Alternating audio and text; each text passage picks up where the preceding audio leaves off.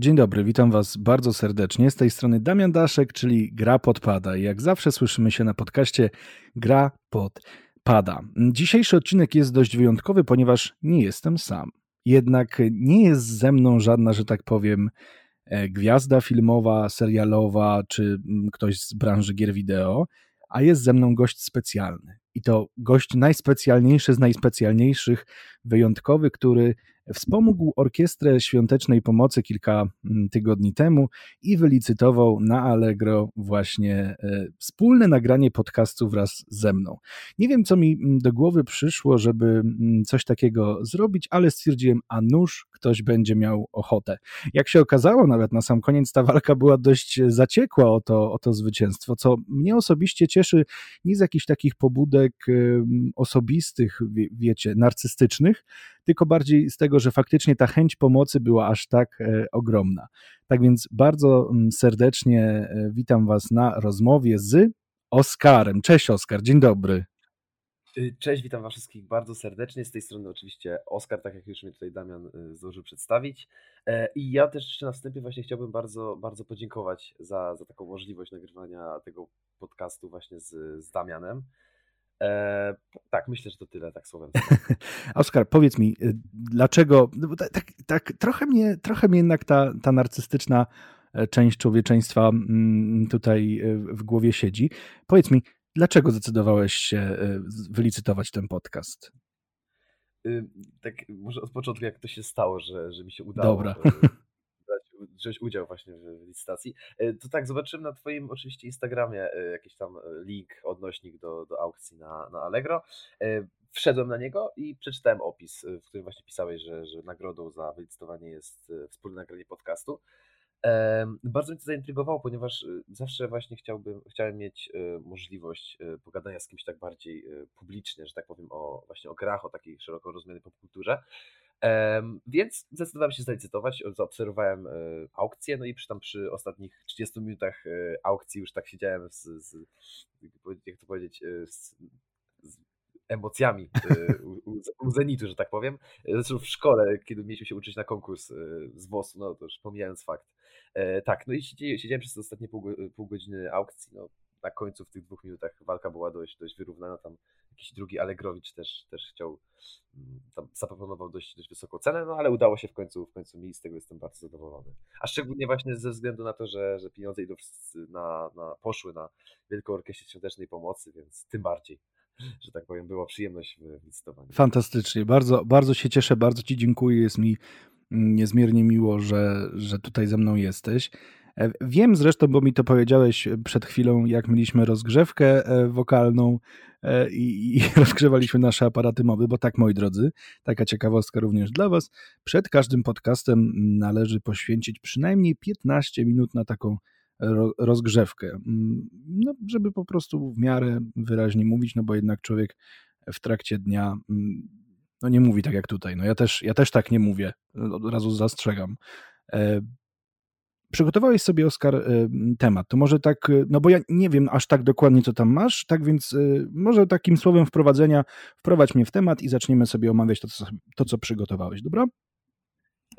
tak, jak najbardziej. A więc temat taki wybrałem, myślę, dość, dość ogólny, taki dość, dość fajny i ciekawy, przyjemny do słuchania dla, dla każdego.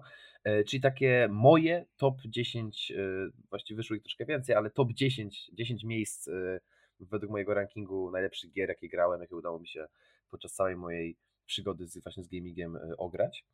E, I to jest taki nasz pierwszy tutaj temat podcastu, a drugi to porozmawiamy sobie, drugi, no wiadomo, będzie ich troszkę więcej pewnie, ale jako taki drugi główny temat e, to będzie nowa generacja konsol E, jak, jak to widzimy, jak nam się podobają, załóżmy design, jak nam się podobają gry, które mają na nie wyjść, no i ogólnie o, o właśnie o nowej generacji konsol.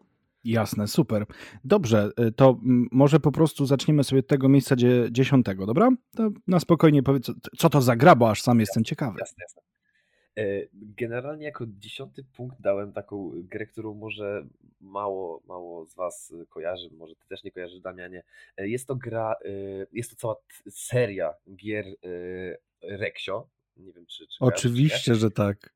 O, to miło to słyszeć, bo właśnie jak tak gadałem, mówiłem kiedykolwiek komuś o, o tej serii, to tak raczej ludzie nie kojarzą, ale jest to oczywiście seria z gier stworzona przez Aiden Media, studio, które bodajże już, jeżeli się nie mylę, nie istnieje.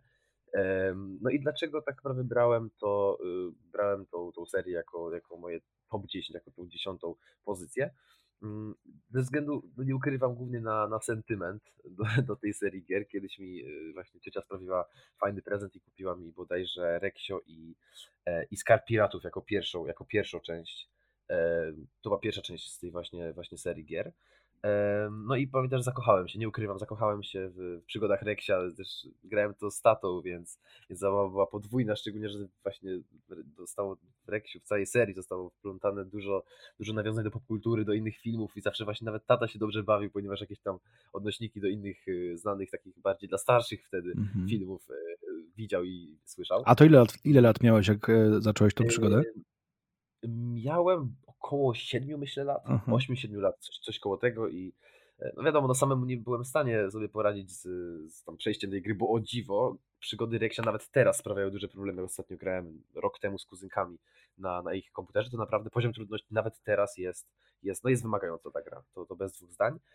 E, a przede wszystkim świetna, naprawdę fabuła, dialogi, tam zwroty akcji, naprawdę, postacie przede wszystkim, Reksio i, i Kretes to, to, to naprawdę, naprawdę najwyższym poziomie. Znaczy, przede, wszystkim, przede wszystkim to jest ciekawa seria, głównie ze względu na to, że tak jak wspomniałeś, ona się odwołuje do popkultury. To jest, to jest taka klasyczna wersja point and click w świecie Reksia, który kompletnie nie pokrywa się z tym, co się działo w, w bajce animowanej, bo ten Reksio tam był takim bohaterem psem, a tutaj jest takim, nawet bym powiedział, takim bohaterem detektywem w pewnych momentach, prawda? Ja akurat pamiętam bardzo dobrze część Reksio i UFO. To jest moja ulubiona, tak, jak mam być szczery. Tak, tak, no, no, cudowna na pewno część Reksio i UFO tam na, na końcu, y, jednej z ostatnich już y, momentów w grze, tam pamiętam, że była właśnie y, misja, że dotarliśmy do jakiegoś tam wielkiego kuratora, wiadomo, nawiązanie do Star Warsów, że imperator, kurator, no świetne, naprawdę się wtedy już też się Star Warsami w jakimś tam stopniu interesowałem, więc, więc naprawdę było to nawet fajne dla mnie, nie mówiąc już o tacie, który tam się śmiał się, że aż no naprawdę mocno. Więc yy, tak, Reksio i UFO na pewno świetna część. Ja też bardzo dobrze wspominam Reksio i Czarodziejów, ponieważ jestem ogromnym fanem, jeżeli chodzi o ogólnie o Harry'ego Pottera, więc Reksio i Czarodzieje y, była świetną częścią dla mnie i Reksio i Wehikuł Czasu na pewno też. Yy, tam był yy, Nautilus, tam był dużo nawiązań właśnie do, jeżeli się nie mylę, y, Piratów z Karaibów było, no ale wiadomo jak to... W tę część chyba nie grałem. Oj, tej, tej nie kojarzę, Wehikuł Czasu nie. Nie, nie, nie. Tak, tam pamiętam, że oni no, podróżowali generalnie po różnych epokach. Tam w średniowieczu był Reksio i Kretes i e, tak, jeszcze Kapitan Nemo. To na pewno też świetna część tam. Ostatnio właśnie w nią grałem. A, a w Różową Panterę grałeś? Bo to jest bardzo podobne do Reksia. E, nie grałem, nie miałem okazji. O Jezu, obowiązkowo. Różowa Pantera, Ho Hokus Pokus Różowa Pantera i Na Kłopoty Różowa Pantera to są dwie świetne gry, mm, właśnie też w takiej wersji point and click dla dzieciaków i dorosłych, właśnie z takimi nawiązaniami do popkultury i fenomenalny Cezary Pazura, który podkłada Panterze głos. Ja, ja powiem ci tak, szczerze, ja, y, to jest taka gra, która, no nie wiem, ona ma coś takiego w sobie, że mi raz na jakiś ruski rok po prostu, i to nawet teraz, jak już jestem dorosły, coś mi palnie do tego, do tego mojego łba i mówię sobie, ale muszę zagrał Panterę. Biorę, pobieram na komputer, instaluję i po prostu gram. Polecam naprawdę z całego serca. Tak, ale można się właśnie śmiać, ale ja tak samo przy, przy właśnie graniu z, w Reksio, aż samemu ja namawiałem kuzynki, żeby grać w grę dla dzieci, to nie tak, że one mnie namawiały, tylko ja samemu im powiedziałem, że, że to, z nimi czas i właśnie, że możemy, akurat mieć zainstalowaną na komputerze, więc zagrajmy może w Reksia. A, naprawdę było trudno, misja, nie wiem czy, czy kojarzysz, może nie, w, w Kapitan Nemo, to taka jedna z misji właśnie, wejście na wieżę Eiffla i tam naprawdę tak ciężka misja, że no robiliśmy ją chyba z godziny, dosłownie robiliśmy godzinę tą misję, no naprawdę, no element naprawdę bardzo trudny. Ja nie wiem jak dzieci w tym wieku, na przykład tam Peggy jest bodajże 7, więc nie wiem jak dzieci w wieku 7 lat załóżmy mogłyby to przejść, bo nie ma, nie ma Powiem Ci szczerze mówiąc, że ja nie pamiętam, bo to, wiesz, e, ile Ty masz Oscar lat? Mam 17 lat. 17, widzisz, ja mam 26 już w tym roku, więc dla mnie to już tak, u, bardzo, to już 10 lat prawie różnicy, więc dla mnie ta, ten moment, kiedy ja miałem te 7 lat i też zachwycałem się tego typu produkcjami, to już dawno, dawno minął niestety. no cóż. Tak, ale problem jest właśnie z tym, że też dostać Reksia aktualnie to jest y, rzecz praktycznie niemożliwa, bo na Allegro bodajże te ceny sięgają tam 300 zł w wersji pudełkowo. No niby tam na jakichś torrentach można to pobrać, więc... Znaczy w ogóle no tego jak... typu gry są ciężko dostępne. Ja trochę zastanawiam się e, jakby dlaczego, no bo to są tytuły, właśnie tak jak ty mówisz Reksio, ja powiedziałem Różowa Pantera, to są takie gry, które faktycznie mm, w dość zabawny sposób uczą, a dodatkowo poruszają jakieś takie mm, tematy mm, nadal aktualne, no bo ja powiem szczerze, że po ograniu tej Różowej Pantery nie czułem się e, jak w jakimś innym świecie. Ta gra się nie zestarzała, ona poruszała takie tematy, które e, no, są dość istotne nawet w dzisiejszych czasach. I, i zastanawiam się, dlaczego. No bo ja wiem, że mamy Minecrafta, mamy Fortnite'a i jakby to jest ten taki główny, nie wiem, nawet, nawet nie wiem, co mam powiedzieć, bo ja akurat jestem ogromnym przeciwnikiem zarówno jednej, jak i drugiej gry. No może Minecrafta trochę mniej, no bo tam faktycznie dzieciaki mogą się kreatywnie wyżyć. Ja, ja widziałem wiele książek, które nawet tam uczą budowania w tym świecie. No niemniej jednak Fortnite potępiam z całego mm, Oj, tak, serca. Nie wiem, czy ja mogę tak mówić. Znaczy, ale ja tak. się całkowicie więc y, to właśnie, jeżeli chodzi o mnie, to ja właśnie też dzieciństwo spędziłem właśnie na, na Minecrafcie ze znajomymi, tylko właśnie w wersji y, online, multiplayer. Graliśmy na serwerach, tam wiadomo, gildie, survival, y, tam jakieś walki gildii, PvP i tak dalej.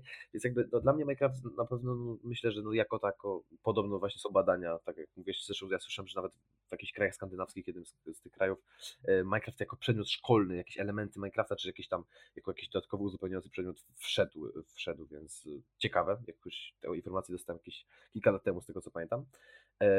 Ale jeżeli chodzi o o Minecrafta, na pewno buduje ten kreatywne myślenie dzieci, to myślę, jak najbardziej, aż Fortnite to prowadzi tylko do tak naprawdę wykupowania skinów i, i tego naciągania tych dzieci, które nie potrafią jednak, wydaje mi się, bez, bez lepszego skina niż kolega przetrwać, więc to jest naprawdę niefajne. W Minecrafcie tego nie ma.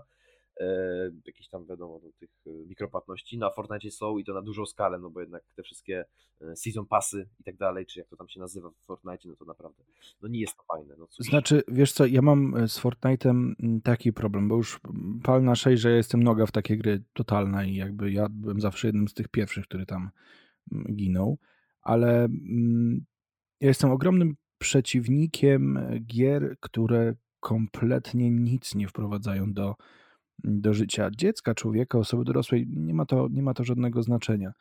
E, ja oczywiście też nie wymagam, żebyśmy wszyscy grali e, w gry pokroju Wiedźmina, ale e, no, no nie wiem, no ma, mam jakiś z tym Fortnite'em problem. No, wydaje mi się, że przedstawianie jakiejś takiej właśnie bezsensowności i, i, i pokazywanie, że to faktycznie zwycięzca może być tylko jeden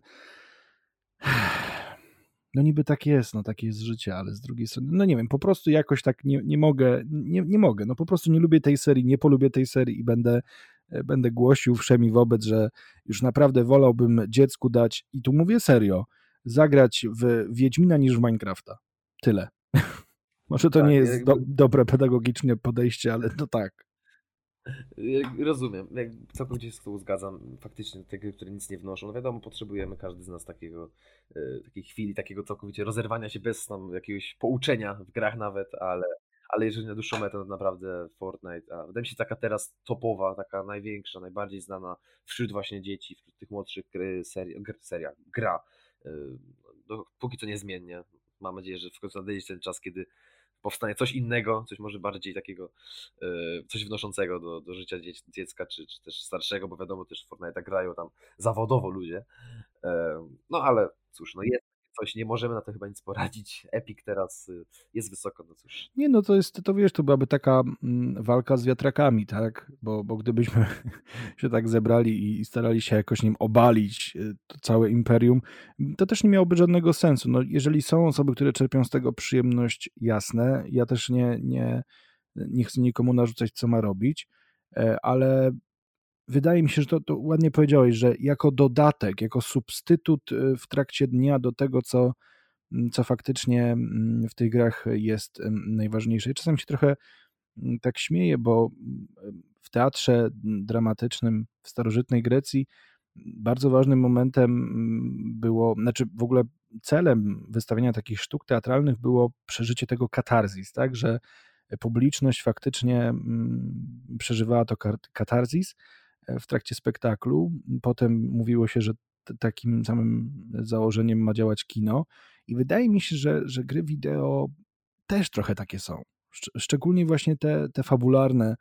I ja mam wrażenie, że ja faktycznie swoje życie trochę przewartościowałem po, po ograniu takich produkcji jak właśnie Wiedźmin, Red Dead Redemption, czy nawet e, gra, którą skończyłem dość niedawno, bo dosłownie wczoraj, czyli, czyli Days Gone, która ma sporo mankamentów tak swoją drogą i naprawdę ja bym tam wiele jakbym mógł oczywiście pozmieniał, mm, ale historia była tak, tak przecudna i kiedy pojawiły się na, na ekranie napisy końcowe, to miałem takie uff, no. Tak, to jest ten moment, prawda? Nie, nie zawsze są, nawet, nie, nie często są potrzebne łzy, po prostu ten taki moment, gdzie człowiek tak taka, coś z niego uchodzi, jakieś takie, nie wiem, zmęczenie, no, coś takiego dziwnego zachodzi e, w głowie człowieka i, i wydaje mi się, że, że, że to jednak by, powinien być główny cel mm, takiej zabawy z grami mm, wideo. No dobrze, czyli mamy Reksia, a co na miejscu dziewiątym tam przygotowałeś? Yy, Okej, okay, a więc tak, na miejscu dziewiątym uplasowałem yy, Exequo, yy, Heavy Raina oraz yy, Far Cry'a trójkę. E, już mówię, dlaczego tak naprawdę egzekwo. No, Heavy Rain, e, ja ogólnie tak osobiście jestem wielkim fanem właśnie gier, filmów e, z takim szerokim wachlarzem wyborów i konsekwencji tych wyborów.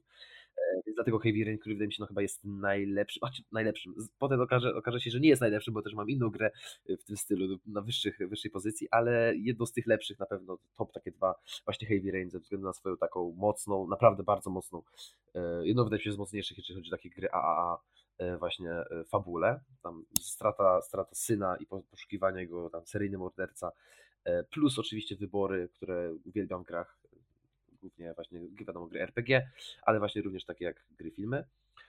No, no mocna fabuła, nieprzewidywalna, końcówka, oczywiście bez spoilerów, naprawdę, no, ja byłem w szoku, ja naprawdę byłem w szoku, że to się tak potoczyło. Tam troszkę jest takich, troszkę to się generalnie kończy tak bardzo kontrowersyjnie, można powiedzieć, troszkę jest takich nieścisłości fabularnych, to potem można tak wykryć, że coś tutaj nie gra, aczkolwiek no, końcówka naprawdę bardzo mocna, zrobiła na mnie ogromne wrażenie. Zresztą ogrywałem ją na PS4, już nie na trójce. Więc... No nie spoileruj, bo ja na przykład Heavy Rain, ja jeżeli chodzi o portfolio mm, gier właśnie studia e, Quantic Dream, tak, Quantic Dream, to, to Heavy Rain jedna z tych, których nie ruszyłem. Beyond ograłem, Detroit kocham całym sercem, ale na Heavy Rain e, spóźniłem się, jak było w plusie. Oj, to musisz. To ja właśnie z plusa, ale to naprawdę to musisz. Jeżeli podobał Ci się Detroit, to, to nawet nie ma o czym Strasznie. Ja kocham takie tak. gry. Wydaje mi się, że to jest w ogóle najpiękniejsze, tak, co może tak. być w tego typu produkcjach, że każdy wybór ma znaczenie. Każdy, dosłownie. Tak, ja się z tą 100% zgadzam, ale do Detroit dojedziemy, bo również jest wyżej, więc ja, ja naprawdę przeszedłem 6 razy Detroit. To, to Ile? O czym mówić. 6 razy, 6 razy przeszedłem. Przeszedłem 4 razy samemu, raz z kolegą, raz z kuzynką. E, no naprawdę, nie, no mnie Detroit totalnie zmiotło, więc to ten. E, tak, ale jeszcze jako druga ta pozycja to jest Far Cry 3, to myślę, że tam e, Ubisoft naprawdę wspięło się na wyżyny swoich możliwości, robiąc Far Cry 3, potem zresztą na podstawie trójki powstała też tak naprawdę czwórka i piątka właściwie też, a szóstka pewnie tak samo będzie czerpała. I nawet pewnie nie tylko Far Cry, tylko inne gry, gry się również opierały na Far Cry trójce. No przede wszystkim was jako główny, główny złoczyńca, naprawdę postać, e, no postać świetna, jeden z takich najlepszych antagonistów wydaje mi się w, w seriach gier wideo, e, ale również świat, duży świat, dobry, dobry model strzelania, tam różnorodność e, gatunków choćby zwierząt. Tam też polowanie było na, no, tak naprawdę bardzo znaczące, bo tam podczas polowania zdobywaliśmy skóry, skóry potem robiliśmy jakiś ekwipunek nasz, więc tam w tym lesie dość dużo czasu się spędziło. No fabuła, fabuła jak najbardziej, no, może nie jakaś wybitna, świetna, ale, ale całokształt gry na pewno, na pewno na, na bardzo wysokim poziomie, dlatego też Far Cry 3 uplasowany jest na, na miejscu dziewiątym, ale jednak w tej topce, topce się znalazł. Nie wiem, jakie ty masz odczucia. E, to, no właśnie, to może sporo osób zdziwić, ale ja już chyba o tym gdzieś pisałem. Ja nie lubię serii Far Cry. Naprawdę, ja ja w ogóle mam bardzo duży problem z grami, które mm, są w pierwszej osobie. I przyznam szczerze, że mm, nie, bardzo często pomijam pewne, pewne tytuły. To jest jakieś takie e, moje, moje dziwactwo mm, gamingowe, że po prostu y, granie w tego typu gry nie sprawia mi kompletnie frajdy. Oczywiście trójkę jako tako znam, przyznaję się, że nie przeszedłem całej. E, najwięcej czasu spędziłem w Far Cry Primal, które mm, jeszcze swego czasu, jak pracowałem w Empiku, e, miałem, miałem dostępne akurat do, do wypożyczenia i zobaczenia, ale nie. No, kom, kompletnie mnie w ogóle mechanika w tej grze. Jakoś tak mnie wszystko od tych Far Cry zawsze, zawsze odrzucało. Wydaje mi się, że przy tym nowym, który teraz będzie mm, miał niedługo premierę zresztą, tutaj się chyba pokuszę o, o przełamanie mm, jakichś takich swoich barier, bo zrobiłem tak w przypadku Cyberpunka, e, bo nie, wiesz, ja mogę mówić, nie lubię gier w pierwszej osobie, ale jak wiedziałem, że Cyberpunk będzie w pierwszej osobie, no to jakby no nie, miałem, nie miałem po prostu wyboru. Ja musiałem się przełamać i, mm, i, i sobie podać, podać rękę z tym, z tym pierwszoosobowym trybem. Faktycznie wydaje mi się, że to może jakąś tam imersyjność zwiększać w, w grach wideo, ale no nie wiem. Ja lubię widzieć, co się dzieje dookoła mnie. Lubię widzieć, jak ten bohater się zachowuje, jakie są jego ruchy, jego mimika twarzy. No, no nie wiem, jakoś tak większą frajdę mi to sprawia, jednak no, skoro tak zachwalasz, no to w takim razie chyba na tego Far Cry'a też będę musiał zapolować. No. Tak, no Far Cry 3 na pewno w swoich czasach, w swojej, w czasach swojej premiery był naprawdę no, hitem. Wydaje mi się, każdy o nim mówił. No czy teraz jest y, tak samo grywalny jak wtedy? No nie mi tak naprawdę oceniać. Dla mnie gra świetna, też sentyment tutaj zdecydował, wydaje mi się, o tym miejscu też. Granie na, na takim ogromnym, klocowatym telewizorze, na, na PS trójce jeszcze, w ogóle no, był naprawdę klimat y, samych tych czasów, no to sentyment to, to naprawdę niezmienny. E, Far Cry 3, no faktycznie widok pierwszej osoby, ale też myślę, że do Cyberpunka dojdziemy jeszcze w tej, w tej topce, więc, więc no, o nim jak najbardziej będzie można sobie troszkę więcej porozmawiać, bo też no, ja jestem ogromnym fanem i ja za wszystkie hejty, naprawdę nienawidzę ludzi, którzy hejtują Cyberpunka, dla mnie to jest tak gra cudowna i dla mnie to i tak jest gra, przepraszam, 9,5, nawet 10 na 10, no ja nie potrafię, nawet ze względu na bugi nie grałem, no ale to może potem, może potem, Dobra. Jak, jak przyjdzie czas na Cyberpunka. Dobra, to dawaj miejsce siódme. Y, Nie, Boże, ósme, przepraszam. Y, tak, to jest miejsce ósme, bo to było egzekwo, że tak powiem. Y, więc tak, miejsce ósme może, tutaj może się zdziwisz, może się słuchacze zdziwią, że to jest tylko miejsce ósme, ale dla mnie miejsce ósme to jest Uncharted, takim z głównym naciskiem na Uncharted 4. Przepraszam fanów, wiem, że fani tacy naprawdę zagorzali, to Uncharted 2.1 są najlepsze. Dla mnie to była jednak czwórka i to miało być jako ósme miejsce, o, jako ósme miejsce miał być e, ogólnie Uncharted, ale czwórka z naciskiem na czwórkę. Cała seria jest świetna, ale jednak ta czwórka. No, dlaczego? Ja, ja przede wszystkim, może dlatego tak osobiście jestem ogromnym fanem historii. E, jeżeli chodzi o, wiadomo, tam dziedziny nauki, historia, więc e, dlatego też Uncharted no, jest, leży głęboko w moim sercu właśnie ze względu na ten aspekt historyczny, tamte odkrywanie ruin, grobowców, i tak dalej, i tak dalej. Plus oczywiście do, świetna fabuła, zwroty akcji niesamowite, no i wiadomo, no, jako ten ma najlepszy element to Nathan Drake jako główny bohater. To, to oczywiście, no, tam wiadomo, były jeszcze, był ten ta część e, Lost Legacy, e, Zaginione Dziedzictwo i tam były inni bohaterowie, e, inne bohaterki właściwie, też świetna część, ale jednak Nathan Drake to Nathan Drake i tego się nie zmieni. E, no dlaczego też czwórka? Głównie dlatego ze względu na oprawę graficzną, na którą z reguły nie zwracam uwagi, a w tym wypadku to naprawdę nie dało się koło tego przejść obojętnie, bo choćby grałem na faktycznie na PS4 FAT swoich czasów w 2016 bodajże grałem na premierę e, i nawet na facie robiło ogromne wrażenie i no myślę, że wiele, wiele twórców gier może się uczyć, o, uczyć od Naughty Dog yy, oprawy graficznej nawet na tak słabym sprzęcie. I to o czym świadczy, że nawet, yy, nawet na PS4 FAT, które tam yy, jeśli chodzi o moc, nie jest zbyt dobre, to można naprawdę wycisnąć ostatnie soki i gra wygląda przepięknie. Tak właśnie Uncharted 4. Naughty Dog ma coś. Oni nie, nie, nie wiem, co oni robią takiego, ale wydaje mi się, że to może być kwestia tego, że e, ich gry są jednak na chyba jednym silniku, tak możemy założyć, tak mi się przynajmniej wydaje jakieś takie moje spostrzeżenie, e, ale faktycznie te gry robią ogromne wrażenie. Jakby one wyciągają z tego PlayStation 4 coś, czego nie potrafi chyba wyciągnąć żadne inne studio. Oczywiście to jest głównie uwarunkowane tym, że to są tytuły ekskluzywne i jakby no nikt tam nie grzebie, to jest tylko PlayStation 4 i koniec.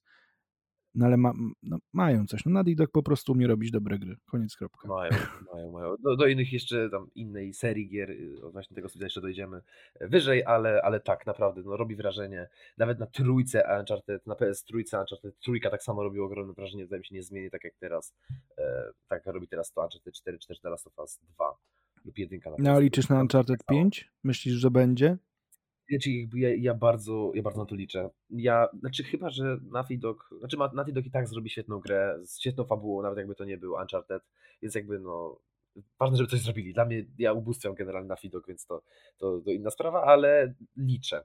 Końcówka czwórki była taka dość e, no jakby stawiała nas pod taką ścianą, no zakończyła się tak naprawdę historia. Tam Nathan Drake, jeżeli się dobrze mylę, miał swój dom w jakiejś tam egzotycznej wyspie, czy w jakimś egzotycznym kraju, tam nawet jego córka była już, e, z, więc no tak się, tak naprawdę no, można powiedzieć, że za, twórcy zakończyli e, ten, ten wątek, aczkolwiek kto wie, czy nowe części nie będą na przykład właśnie z nowa część części nie będą z córką Nathana Drake'a, e, jako na przykład Nathan Drake jako postać taka już drugoplanowa, no nie wiadomo. No, to by było świetne rozwiązanie. To by było, ja też tak uważam, no. że jakby przejęcie tego takiego legacy po, po ojcu byłoby dość, dość trafne.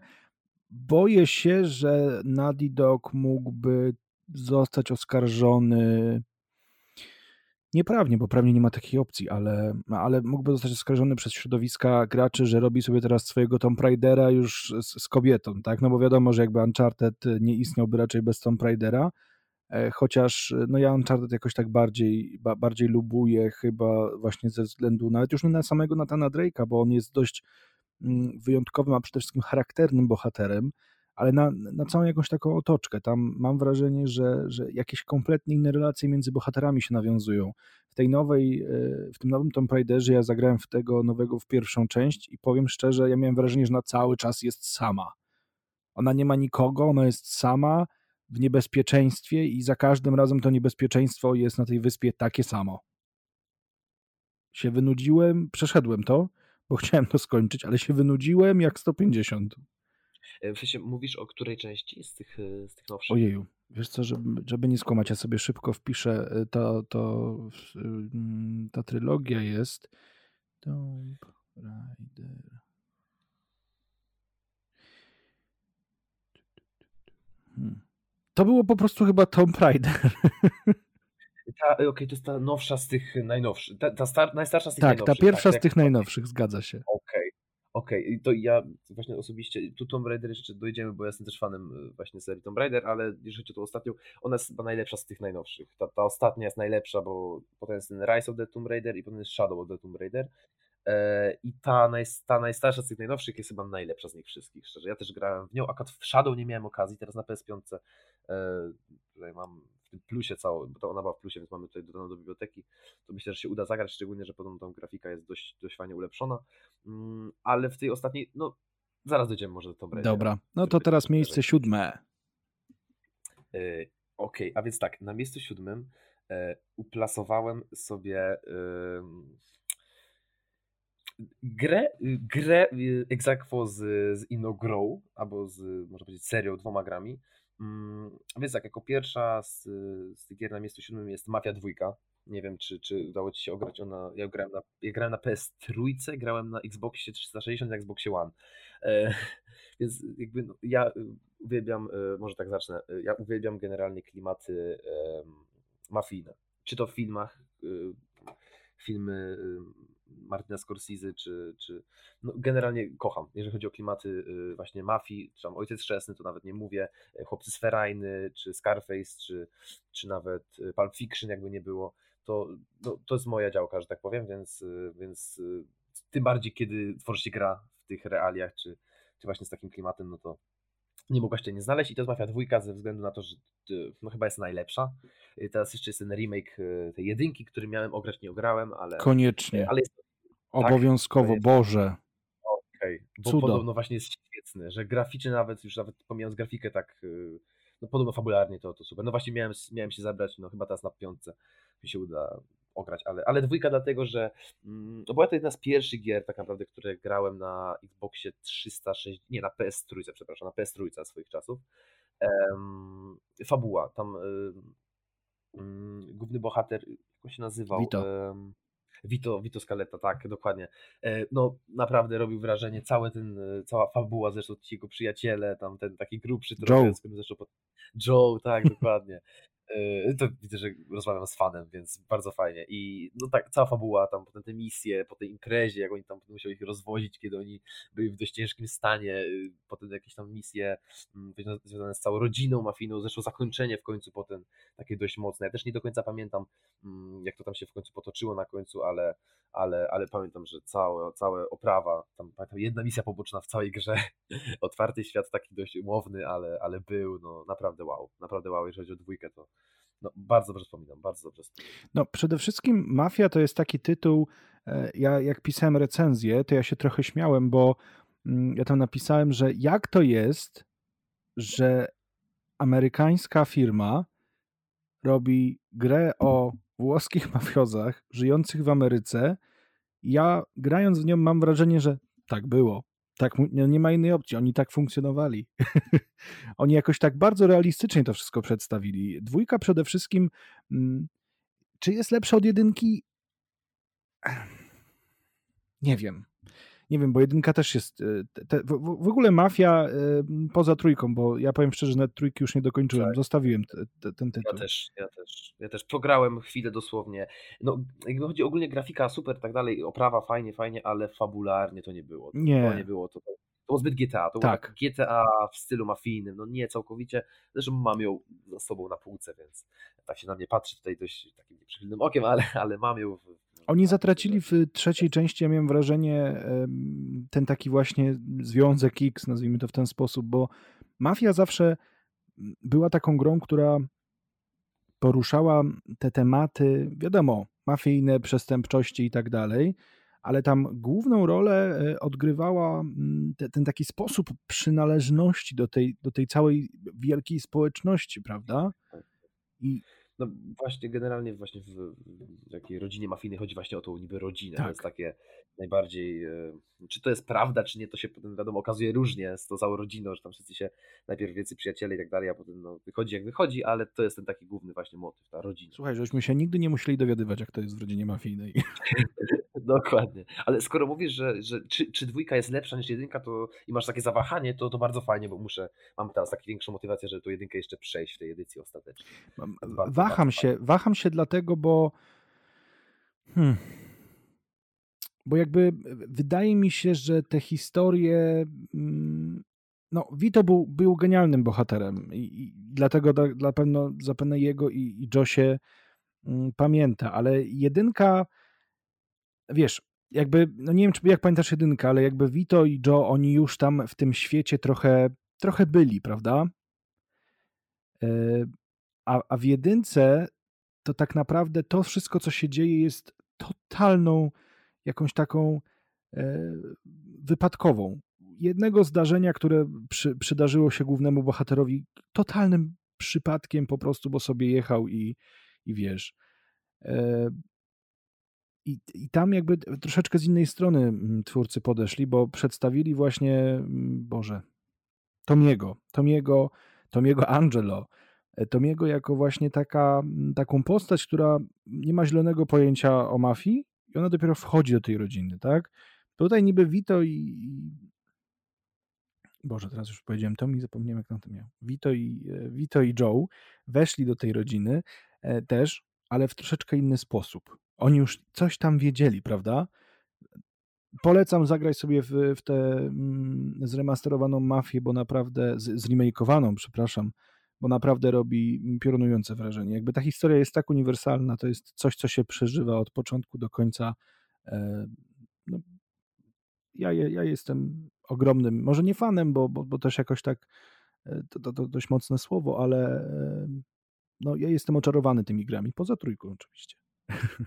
No to, to, bardzo mnie to cieszy, to będę musiał przejść jako taki tytuł na, na liście kolejnej, tam, która już troszkę ma tych gier na sobie. Ale Mafia nie jest też długa, więc spokojnie.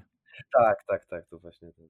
Yy, Okej, okay. yy, a więc tak, na kolejnym yy, miejscu właściwie egzekwo z, z Mafią dwójką jest Dishonored, jedynka i dwójka. Nie wiem, czy, czy grałeś, czy, czy lubisz, ale dla mnie, ja przede wszystkim nie wiem czemu, y, totalnie jakoś tak przypadkowo zagrałem, że tak powiem, w, w jedynkę e, i zakochałem się, naprawdę. Jeżeli chodzi, ja też, e, ja powiem Ci szczerze, ogólnie kiedy mam do wyboru podejście skradankowe, a nie skradankowe, zawsze wybieram skradankowe, z czego często się to kończy i tak potem nawalanką, więc skardanka zawsze jest taka umowna, a w Dishonored zawsze, zawsze, tam, bo to jest typowa skardanka, chociaż jest opcja niby grania też tak bardziej offense, e, ale tak, jako skardanka tam wiele opcji, e, wiele właśnie możliwości przejścia danej misji, tam nawet właśnie jest jakiś swoisty system wyborów i zakończeń, więc też dość ciekawe, mm, wiele właśnie ścieżek do, do danego celu, który musisz zlikwidować, który, który tam jest naszym wrogiem, przede wszystkim tak samo moce, które ma nasz bohater, tam jakieś nadzwyczajne swoje, swoje umiejętności e, i fabuła. I też taka ciekawa kreska, że tak powiem. Ta gra ma taką dość specyficzną grafikę. To jest jakby takie, no to wiadomo, 3D, takie taka specyficzna kreska. Te postacie mają dość takie dziwne, kwadratowe twarze, takie dość podłużne. No nie wiem, bardzo mi się to, ogólnie cały styl, taki design gry mi się bardzo podobał. E, no, fabuła również świetna, tam to podejście skradankowe, grywalność, e, tam jakieś misje poboczne, takie całkowicie wplecione w tam jakieś e, miasto, takie dość, dość brudne, tak samo styl miasta naprawdę, naprawdę na wysokim poziomie w jednej i w drugiej części. Mm, I chyba dwójkę przeszedłem bodajże trzy razy. Wow, coś. To nieźle. miałem okazję, tak. Nie wiem, ja wiem jak ty. Wiesz ty, co, ja miałem styczność z dwójką, mhm. ale znowu, pierwsza osoba. Więc pograłem i tak. powiedziałem sobie, jeszcze nie jesteś gotowy. To, dokładnie. Chyba musiał się no, Cyberpunk to... pojawić, żebym ja się faktycznie zmusił do przekonania. Tak. To może teraz. Teraz, teraz będę nadrabiał, wiesz, ja teraz będę grał w gry sprzed tak. 10 lat i będę nadrabiał wszystkie gry w pierwszej osobie. A to takie dość, ciekawe, że, że skradanka w pierwszej osobie, takie, no takie dość nadzwyczajne. Wiem, że też był, był taka gra Thief, jedna z pierwszych gier na PS4, na Xbox One, ale strasznie nieudane to było, więc tak niezbyt, ale wiem, że też właśnie pierwsza osoba i skradanka, więc, więc no Dishonored dla mnie, dla mnie jednak jako taka seria, która też dużo wprowadziła właśnie choćby pierwszą osobę w, w skradankach i no ogólnie dla mnie jako top tam siódme miejsce w, w top 10 na pewno się powinno znaleźć. No dobra, to co masz na szóstym w takim razie? Na szóstym mam e, generalnie całą serię, która jest dość długa, e, która jest jedną z najbardziej znanych serii, którą nawet moi rodzice i tutaj e, rodzina znają, bo zawsze byłem ogromnym fanem, a, no też myślę, że większość osób zna, graczy to na pewno, a, a tak ogólnie. Jest to więc seria Assassin's Creed. Ja jestem ogromnym fanem, od zawsze ja byłem kojarzony tylko z Assassinami, tak naprawdę. Każdą część, za wyjątkiem tego Rogue, które było takim zamiennikiem chyba do E, do Unity, które wyszło właśnie na PS3 wtedy, a Unity już wiadomo na, nowszą generację. E, to za wyjątkiem tej części grałem we wszystko. Aha, no jeszcze za wyjątkiem Valhalla najnowszej. To mam tutaj u siebie, a nie zdążyłem jeszcze odpalić. A tak to, tak to całość. E, no szczególnie ze względu właśnie kolejny raz na aspekt historyczny. Tam każda część działa się w innym okresie historycznym. To w ogóle było tam te, te wszystkie zabytki, nawet to odzwierciedlenie tego miasta, choćby Paryżu, Paryżu w, Unity, czy tam E, Egiptu w, w Origins, czy, czy też Grecji właśnie w Odyssey, to już nawet nie mówię, to była piękna, piękna część. Ze względu na wizualia, bo fabularnie to już inaczej, ale, ale tak, cała seria Assassin's Creed na pewno, y, szczególnie właśnie Brotherhood i Assassin's Creed trójka. Mm, tak są, są właśnie w, mojej, w moim sercu najgłębiej.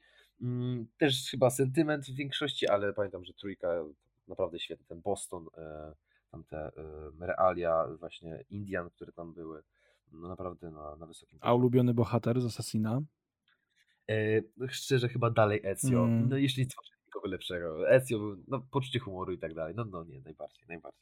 E, Ezio. Wiesz co, ja, ja ci powiem, że jestem w szoku, że ty ograłeś to wszystko, bo to jest taki tasiemiec. Ja przez, przez przerwę, którą miałem w grach wideo w czasie gimnazjum i na początku do połowy liceum tak naprawdę, może to do połowy? No, trochę może dłużej. E,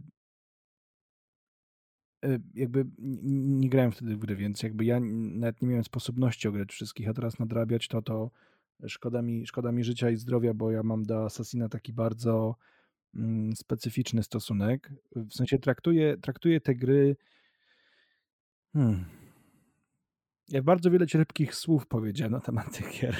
Jakiejś takiej swojej, nazwijmy to w cudzysłowie, karierze internetowej. I będę, będę podtrzymywał to, że to jest odgrzewany kotlet, który za każdym razem jest taki sam, polega na tym samym i, i nie prezentuje nic nowego. Mm, jednak muszę, muszę przyznać, że po, po Valhalla po, po Valhalla trochę mi się poprzestawiało w głowie, bo, bo faktycznie ta gra mnie po prostu porwała. Oczywiście ona była taka sama jak Odyssey i Origins. Jakby no, tam się nic nie zmieniło, jeżeli chodzi praktycznie o te mechaniki, tak? Ale kurczę, stwierdziłem, że jednak co by nie mówić, no ten Ubisoft e, umie robić takie gry, że po prostu się przy nich dobrze bawić. Już pal na 6 one wyglądają tak samo. Jeżeli gra wciąga, to jest, e, to jest znak, że można w nią grać i trzeba się e, trzeba sobie odpuścić już jakby te aspekty techniczne, prawda? A Ubisoft po prostu, oni mają świetnych scenopisarzy i tyle.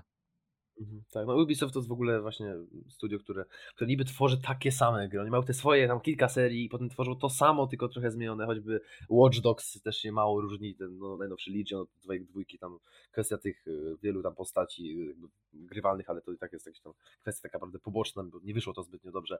Mm, czy właśnie Assassiny, które no tak naprawdę no, no są takie same. To tam była ta, ta zmiana po, po, po mm, Black Flagu, nie przepraszam, po Unity, nie, po Syndicate, po Syndicate, mm, kiedy no Origins był taką tą zmianą, no tym bardziej system RPGowy, no i teraz znowu mamy to samo tak naprawdę, mamy e, Origins, potem mamy Odyssey, który jest tak naprawdę kopią, tam jest kilka różnic, ale jest tym samym, no teraz niby jakieś zmiany są w tym, tej Valhalla z tego co słyszałem, ale ty się bardziej tutaj znasz w tym, w tym momencie, bo ja nie grałem, nie ma, mówisz, no, no to ja tam słyszałem, że jakieś tam, no, są takie kosmetyczne zmiany, bo to dalej, ja w ogóle jak zobaczyłem, był tam przeciek, kilka, no, był przeciek i potem wstawili oryginalny gameplay, oficjalny gameplay Ubisoft wstawił był ten przeciek, to ja takie nie, nie wierzyłem w to, że to jest prawdziwy gameplay, bo to wyglądało dosłownie tak samo jak y, Odyssey.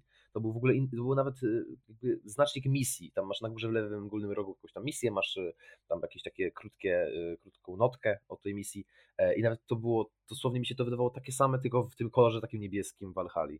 E, jazda konna, tak samo, jazda konna dla mnie na tym gameplay wyglądała dosłownie tak samo jak Odyssey, więc ja się mega, bardzo się zasmuciłem wtedy, no i taki, nie wierzyłem, że to jest prawda. Myślałem, że to jakiś, e, jakiś tam wiadomo, taki troll, że to ktoś wstawił, zmienił tam kolor, czcionkę e, i tak dalej, a potem się okazało, że to prawda i trochę zasmuciłem się. No potem słyszałem troszkę więcej dobrych słów o, o właśnie Valhalla. Ale... Znaczy, wiesz co, ja ci powiem tak, ja nagrałem na ten temat aż dwa materiały, bo Valhalla mnie tak y, zmiotła. Nagrałem na początku, zresztą jeżeli macie ochotę, to zapraszam na YouTube, jest dostępne, e, pierwsze wrażenie i potem e, monolog Skalda Mar Marnotrawnego. Pamiętajcie również o tym, żeby zostawić, jeżeli podoba Wam się ten odcinek, a mam nadzieję, że tak, bo mi, bo mi jak na razie się podoba, mam nadzieję, że Tobie Oskar również, e, zostawcie łapkę w górę, komentarz, no i pamiętajcie o tym, żeby zasubskrybować, zasubskrybować, tak ładnie powiem, zasubskrybować kanał na YouTube. Jeżeli słuchacie na Spotify, to możecie zostawić obserwację, a tak samo jeżeli słuchacie na Apple Podcast, to również możecie zostawić obserwację i ten podcast mm, ocenić. E, wracając, Walhalą się zachwycisz.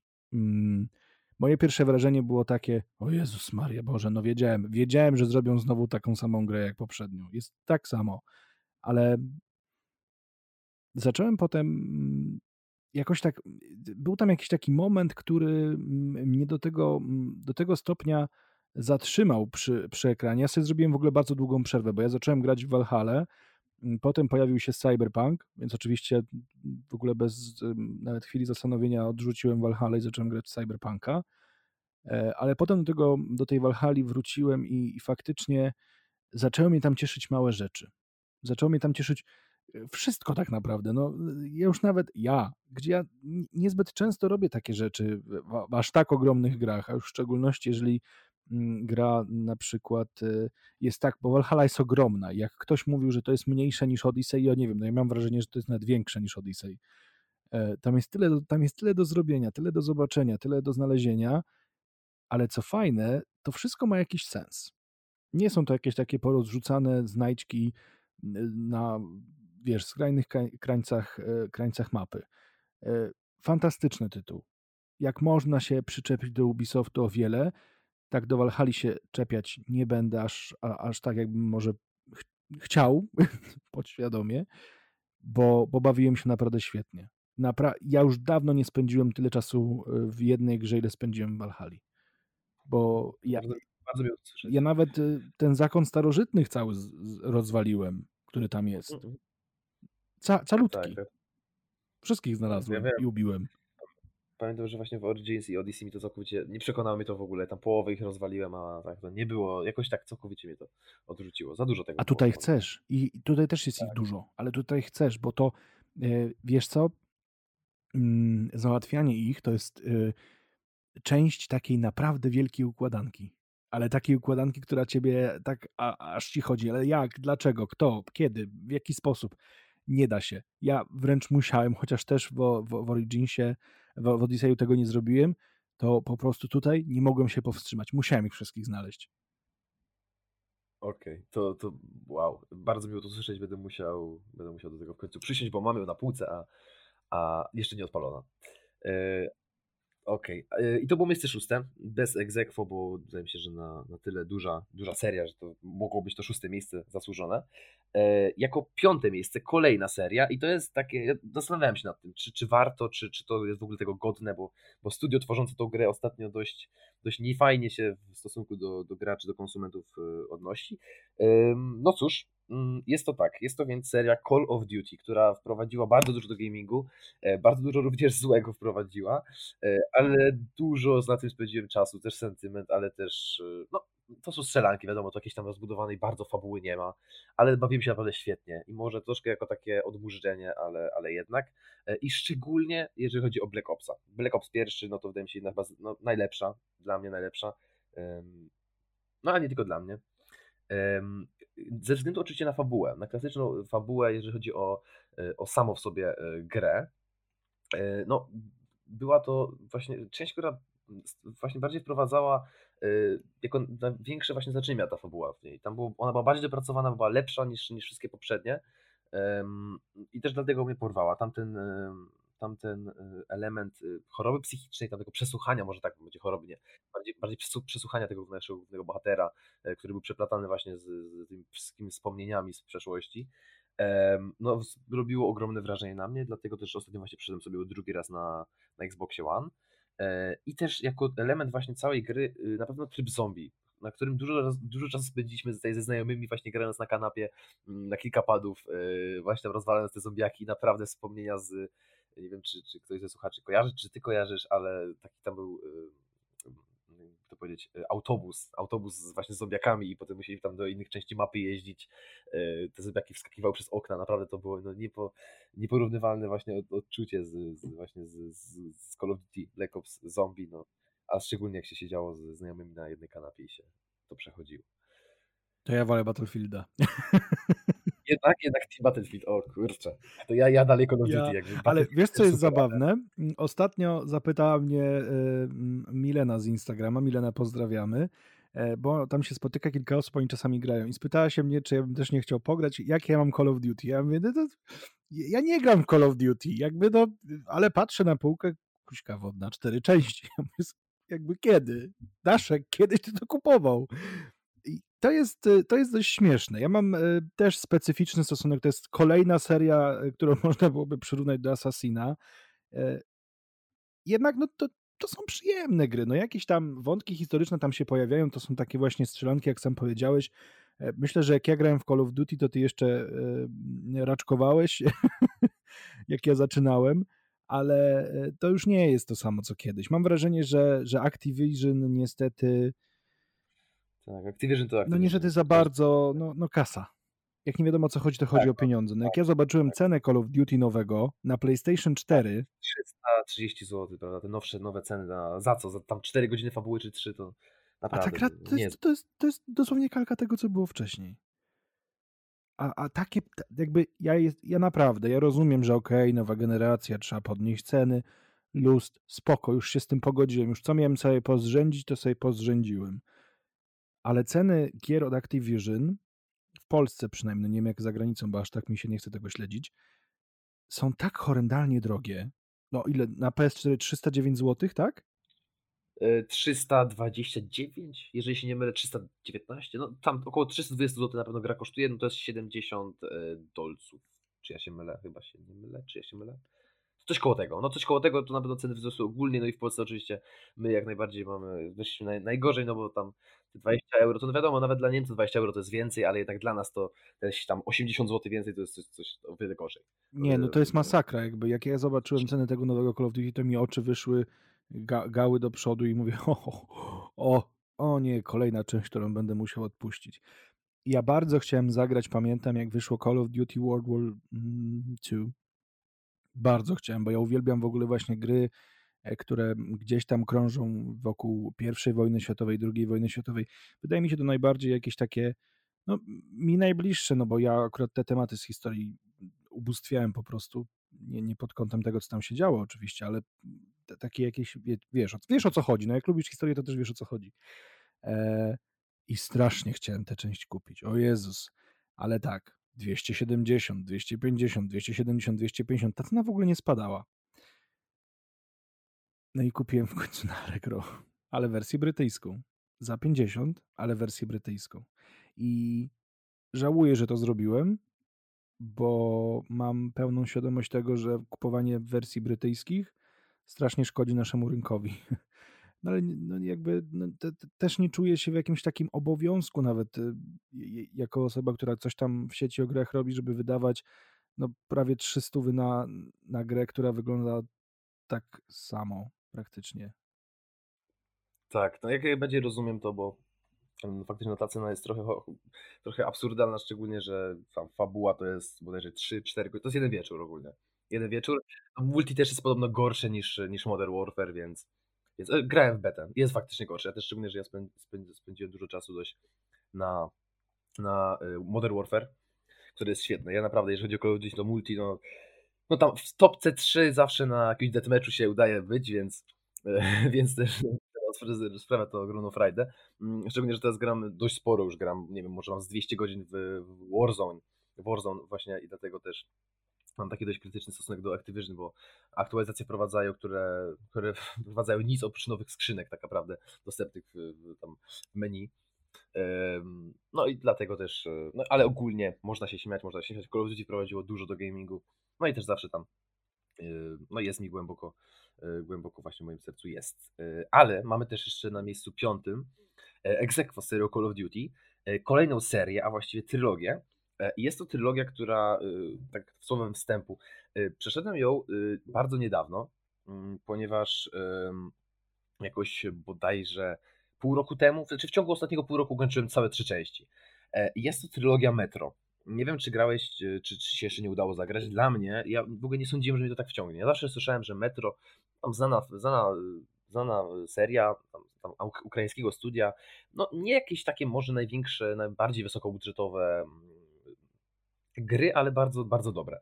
E, I zacząłem sobie ogólnie od e, Metro pierwszego, 2033, to była pierwsza część, którą przyszedłem, czyli zgodnie z chronologią e, i mnie ogromnie wciągnęło. Sam, nawet mechanika, nawet nie mechanika strzelania, czy tam fabuła, która też była dobra, ale nie, nie jakoś tak nie wiadomo jak, mm, ale klimat, klimat y, pierwszego metra jest naprawdę nieporównywalny. Chodzenie z tą y, zapalniczką po jakichś tam mm, tunelach całkowicie opuszczonych z jakimiś pajęczynami, ogromnymi pająkami, tam wedą po mutacjach różnego rodzaju po tej całej apokalipsie.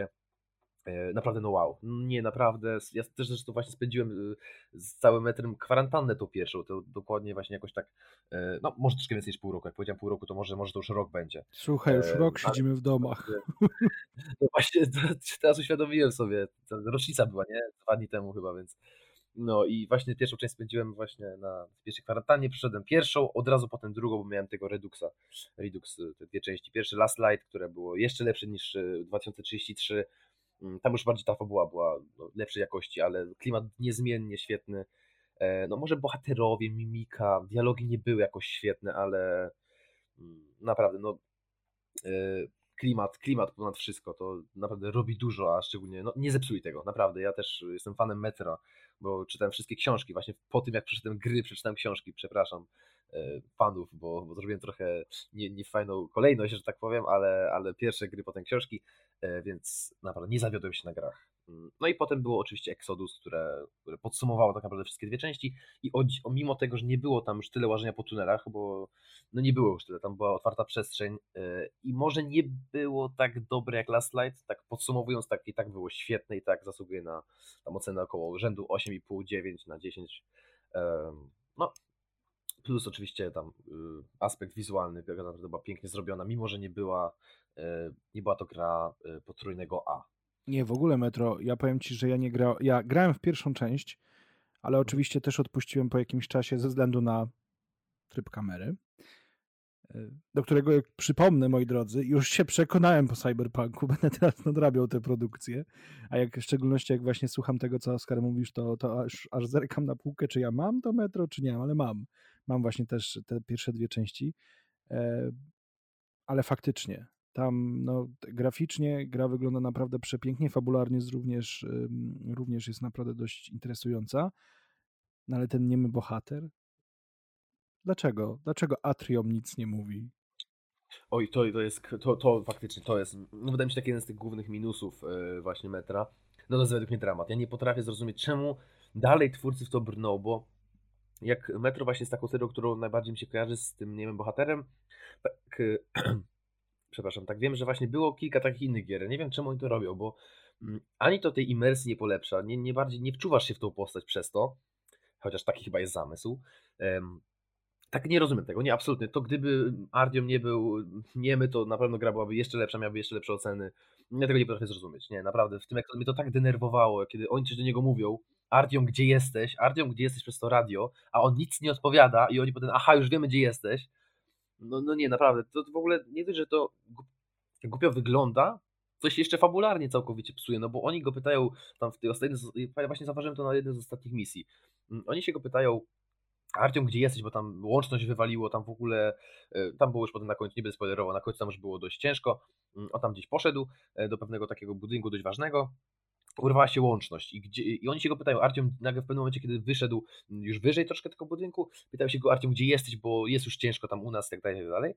I on nie odpowiada. On normalnie słyszy, może odpowiedzieć, ale nie odpowiada. I to jest takie totalnie, jakby to się całkowicie kłóci z całą w ogóle ideą, mm, bo on nie odpowiada i nagle oni w pewnym momencie się jakby ogarniają, gdzie on jest.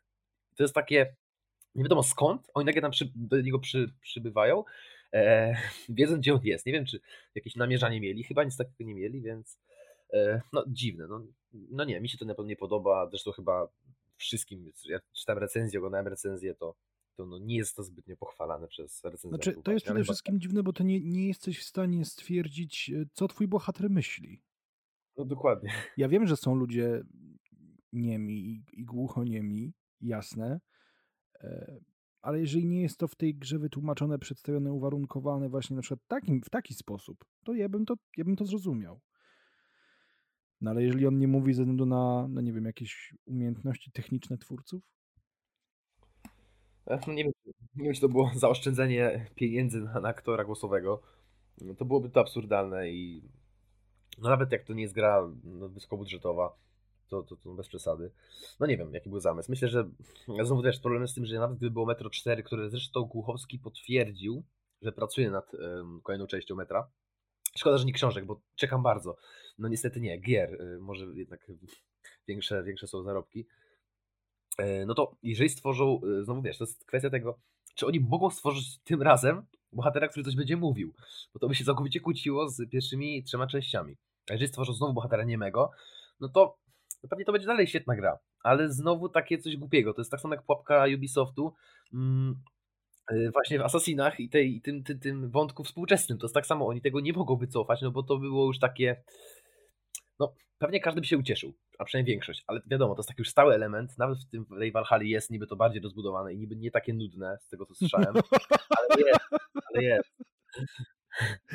Ja uwielbiam, jak przychodzi gdzieś na tapet, się pojawia po prostu E, temat wątku współczesnego w Assassinie, bo ja po ograniu tej Walhali to już po prostu ja już nie wiem, kto jest kim, kto tam był, kto tam co robił. Ja już nawet przeczytałem sobie notatki jakieś na, na tym komputerze i ja mówię, Boże, po co to? W sensie, dlaczego, dlaczego, no ale dobra, to już jest temat. Słuchajcie, jeżeli chcecie dłużej o tym posłuchać, zapraszam monolog Mm, Skalda Notrawnego tam bardzo, y, bardzo kwieciście się na ten temat wypowiedziałem, tak więc zapraszam. Oj, to muszę chyba też nadrobić. A polecam, polecam. Bardzo fajny, w sensie z perspektywy tego, jak ludzie oceniają, to jeden w ogóle z mm, najwyżej ocenianych moich y, materiałów. Nawet y, monolog cyberszaleńca z Cyberpunka, który myślałem, że będzie takim przodownikiem, nie spowodował jakiejś takiej fali dyskusji, która potem między mną a słuchaczami się mm, już prywatnie rozgrywa, więc naprawdę polecam. No więc tak, no to myślę, że tyle słowem y, o metrze. E, miejsce czwarte, zbliżamy się do, do tego top 3, ale jeszcze póki co miejsce czwarte znowu Exequo. E, I tak, ja się zastanawiałem ogólnie nad, nad tą grą. E, przede wszystkim na pewno dużo na pewno zawdzięcza tym miejscu mm, ta gra dlatego, że jest inna, jest całkowicie inna. To są przełamane wszelkie po prostu ramy, że tak powiem, e, gier wideo. Mm, a fabuła też świetna zresztą, tak skomplikowana i taka po prostu trudna do zrozumienia, że, że no ale świetna. Tak, co by nie mówić, jest świetna. E, I jest to gra Death Stranding, mm, oczywiście od Kojimy. E, no, tytuł ekskluzywny do pewnego czasu na PS4, teraz już na PC. Mm, zresztą tak samo jak Exequo inna gra, która też już na PC jest, ale póki co, póki co Death Stranding. E, no, mnie ta gra generalnie zachwyciła. Ja wiem, że jest, to jest naprawdę, jeżeli chodzi o Death Stranding, są zdania niesamowicie podzielone, bo ludzie są po prostu znużeni tym chodzeniem mm, z tymi paczkami. E, mi też ta gra sprawiła właśnie dużo problemów, e, czym zaraz zresztą powiem, mm, jeżeli chodzi o gameplay. Aczkolwiek tak, z plusów na pewno na plus całkowicie niekonwencjonalna forma tej gry. No jakby e, nie było żadnej gry tak naprawdę, no czas symulatorów kuriera, które pewnie gdzieś tam są i ktoś to gra, ale tak naprawdę nie było wysokobudżetowej gry, która była takim czymś, takim całkowicie oderwaniem od e, od takich ram, sztywnych ram, czy wiadomo, otwarty świat, misje poboczne, znaczniki na mapie i tak dalej. Ta gra wprowadzi coś innego, właśnie podróżowanie z paczkami. Tam w ogóle opcje ekwipunku, jakiegoś drabin, które porozstawiamy w różnych miejscach, wchodzenie na jakieś tam szczyty, przecinanie trasy przez góry, można iść naokoło, można iść y, przez góry z jakimiś, jeżeli mamy dużo drabin, to możemy wiadomo wejść bardziej to taką stromą ścieżką, możemy iść bardziej płaską ścieżką, ale znowu na tej płaskiej ścieżce są e, wrogowie, są ci wynurzeni cali, z którymi zresztą walka jest bardzo trudna nawet jako gra na trudnym poziomie trudności, więc no, nie było łatwo, a e, tam potem tracimy ekwipunek, tam te savey też są takie, jakie są. No. E, naprawdę wow, jeżeli chodzi o samą formę. E, jako drugi plus na pewno, na pewno fabuła, która mimo, że była niesamowicie skomplikowana, naprawdę, tam zrozumieć coś z tej fabuły to no, było ciężko, szczególnie, że Kojima to tam wiadomo, no nie robi łatwych, prostych, banalnych fabuł, mm, ale naprawdę, ja też potem oglądałem, nie, nie, ukrywam, jakieś tam takie wytłumaczenia fabuły, których jest dość sporo na internecie e, i zrozumiałem też większość, więcej może niż z samej gry. Mm, no, co nie zmienia faktu, że fabuła jest świetna, naprawdę jest mega skomplikowana, jest y, taka zawiła, ale jest super. Na pewno kolejnym plusem jest też, są też aktorzy, ja akurat uwielbiam Maca Mikkelsena, który wcielił się jedną z głównych, post głównych postaci. E, uwielbiam tego aktora, jeżeli chodzi, no wiadomo, w większości z, właściwie z jednej części Jamesa Bonda z, z Casino Royale, w której wcielił się w rolę Le Chiffra. Nie wiem, czy pewnie oglądałeś, myślę. No, więc uwielbiam aktora, e, który tam też właśnie był jedną z głównych postaci, ale tam było więcej aktorów e, takich bardziej znanych. Tak samo ten Norman, główny bohater, też jeden z tych aktorów znanych nawet nie pamiętam jak się nazywa, ale ogólnie aktorzy dobrze, dobrze wypadli. No dialog tak samo. tak, więc y, no, bardzo, bardzo przypadło mi do gustu. Swoja niekonwencjonalna właśnie forma, no, naprawdę zrobiło wrażenie. No, to jest jedna z tych e, gier, z którą ja, mm, którą ja pograłem dwie godziny, żeby sprawdzić, co się z czym je, po czym następnie wróciłem do tytułów e, innych zalegających. Mam taką zasadę, że jednak no staram się na początku ogrywać e, to, co gdzieś tam dostałem wcześniej, a dopiero potem iść e, w kolejne tytuły, no ale potem ją pożyczyłem, więc no teraz czekam, aż tam kolega sobie na spokojnie ogra i ja dopiero do niej, do niej wrócę. Chociaż ja wyszedłem z takiego bardzo prostego wniosku, bo pamiętam, że po tych dwóch godzinach rozgrywki mm, odniosłem wrażenie, że to trzeba naprawdę. To nie jest taka gra, że sobie zagrasz. Tylko to trzeba przede wszystkim mieć czas, siłę, zarówno psychiczną, jak i fizyczną, a przede wszystkim nastawienie. Bo to nie jest taka gra, że sobie włączysz i sobie, a, po, po, pogram sobie, nie? Tylko to jest tak ciężki tytuł, jeżeli chodzi o interpretację, o to, co się dzieje na ekranie, o zrozumienie, że na przykład jak w moim przypadku, ja e, dostałem ją w grudniu na święta mm, w 2000 w 2019 jeszcze wtedy. I pamiętam, że po tych dwóch godzinach moja pierwsza myśl była: Nie, nie, ty masz teraz za dużo na głowie, ty nie, nie odbieraj sobie czerpania przyjemności z tego tytułu, która be, w ogóle bez wątpienia byłaby ogromna, bo możesz stracić coś, co możesz faktycznie po, po rozgrywce mm, zyskać. Planuję w to zagrać ra, raczej jak będę chyba miał urlop, bo wydaje mi się, że bez, bez tego nie przejdzie. Znaczy, tak, to jest kwestia. No ja tak grałem, nie ukrywam, właśnie w Stranding na, na lekcjach online. Mam nadzieję, że żaden nauczyciel mi teraz nie, nie, nie słucha i jeśli tak nie stanie. Mm, grałem na matematyce A dobre masz oceny? Y, tak, jak najbardziej. Miałem średnio 5-0. No to, no to nawet jak grasz sobie, no to mamy, że oceny dobre. Tak, w ogóle głupia sytuacja, nie wiem czy, a może opowiem, e, ale tak, gra większość właśnie na lekcjach i to też było podczas kwarantanny oczywiście, lekcje online, e, też około roku temu. E, I też dwa razy sytuacja była taka, że właśnie z reguły na matematyce się to działo. Pod koniec lekcji pani z reguły właśnie pyta u nas chłopaków w klasie, których jest tylko siedmiu i dwa, dwa razy grałem sobie właśnie w Death Stranding i na końcu lekcji, jako takie podsumowanie, takie najtrudniejsze zadanie z matematyki na, na podsumowaniu właśnie wy, wy, wyznaczyło oczywiście mnie. Ja sobie gram nagle Oskar może odpowiesz. Ja tam przechodzę przez góry, tam wiadomo, męczę się z Stranding, żeby nie upaść tych, nie wywalić tych ładunków. Nagle pani Oskar może nam zrobić zdanie. E, Oskarowi nie wiadomo jakim cudem udało się zrobić zadanie w 100%, mimo że w ogóle nie, nie, nie słuchał na lekcji. Udało się, drugi raz to samo, a w końcu przyszedł trzeci raz na koniec lekcji. E, no ja kończyłem akurat grę, to była ostatnia misja. Całkowicie nie słuchałem na lekcji, całkowicie. Całkowicie nie słuchałem. Ja nie pochwalam tego, zaznaczam, że ja tego tak. nie pochwalam, bo ja zawsze powtarzam, że najpierw nauka, potem gry. Dokładnie. No i wtedy Oskar dostał jedyneczkę z matematyki, ale chyba warto było, bo no, gra cudowna, gra cudowna naprawdę, więc... Poprawiłeś? Poprawiłem. No to najważniejsze. Pani mnie lubi, więc... No to dobrze. To pozdrawiamy panią od matematyki. Dokładnie.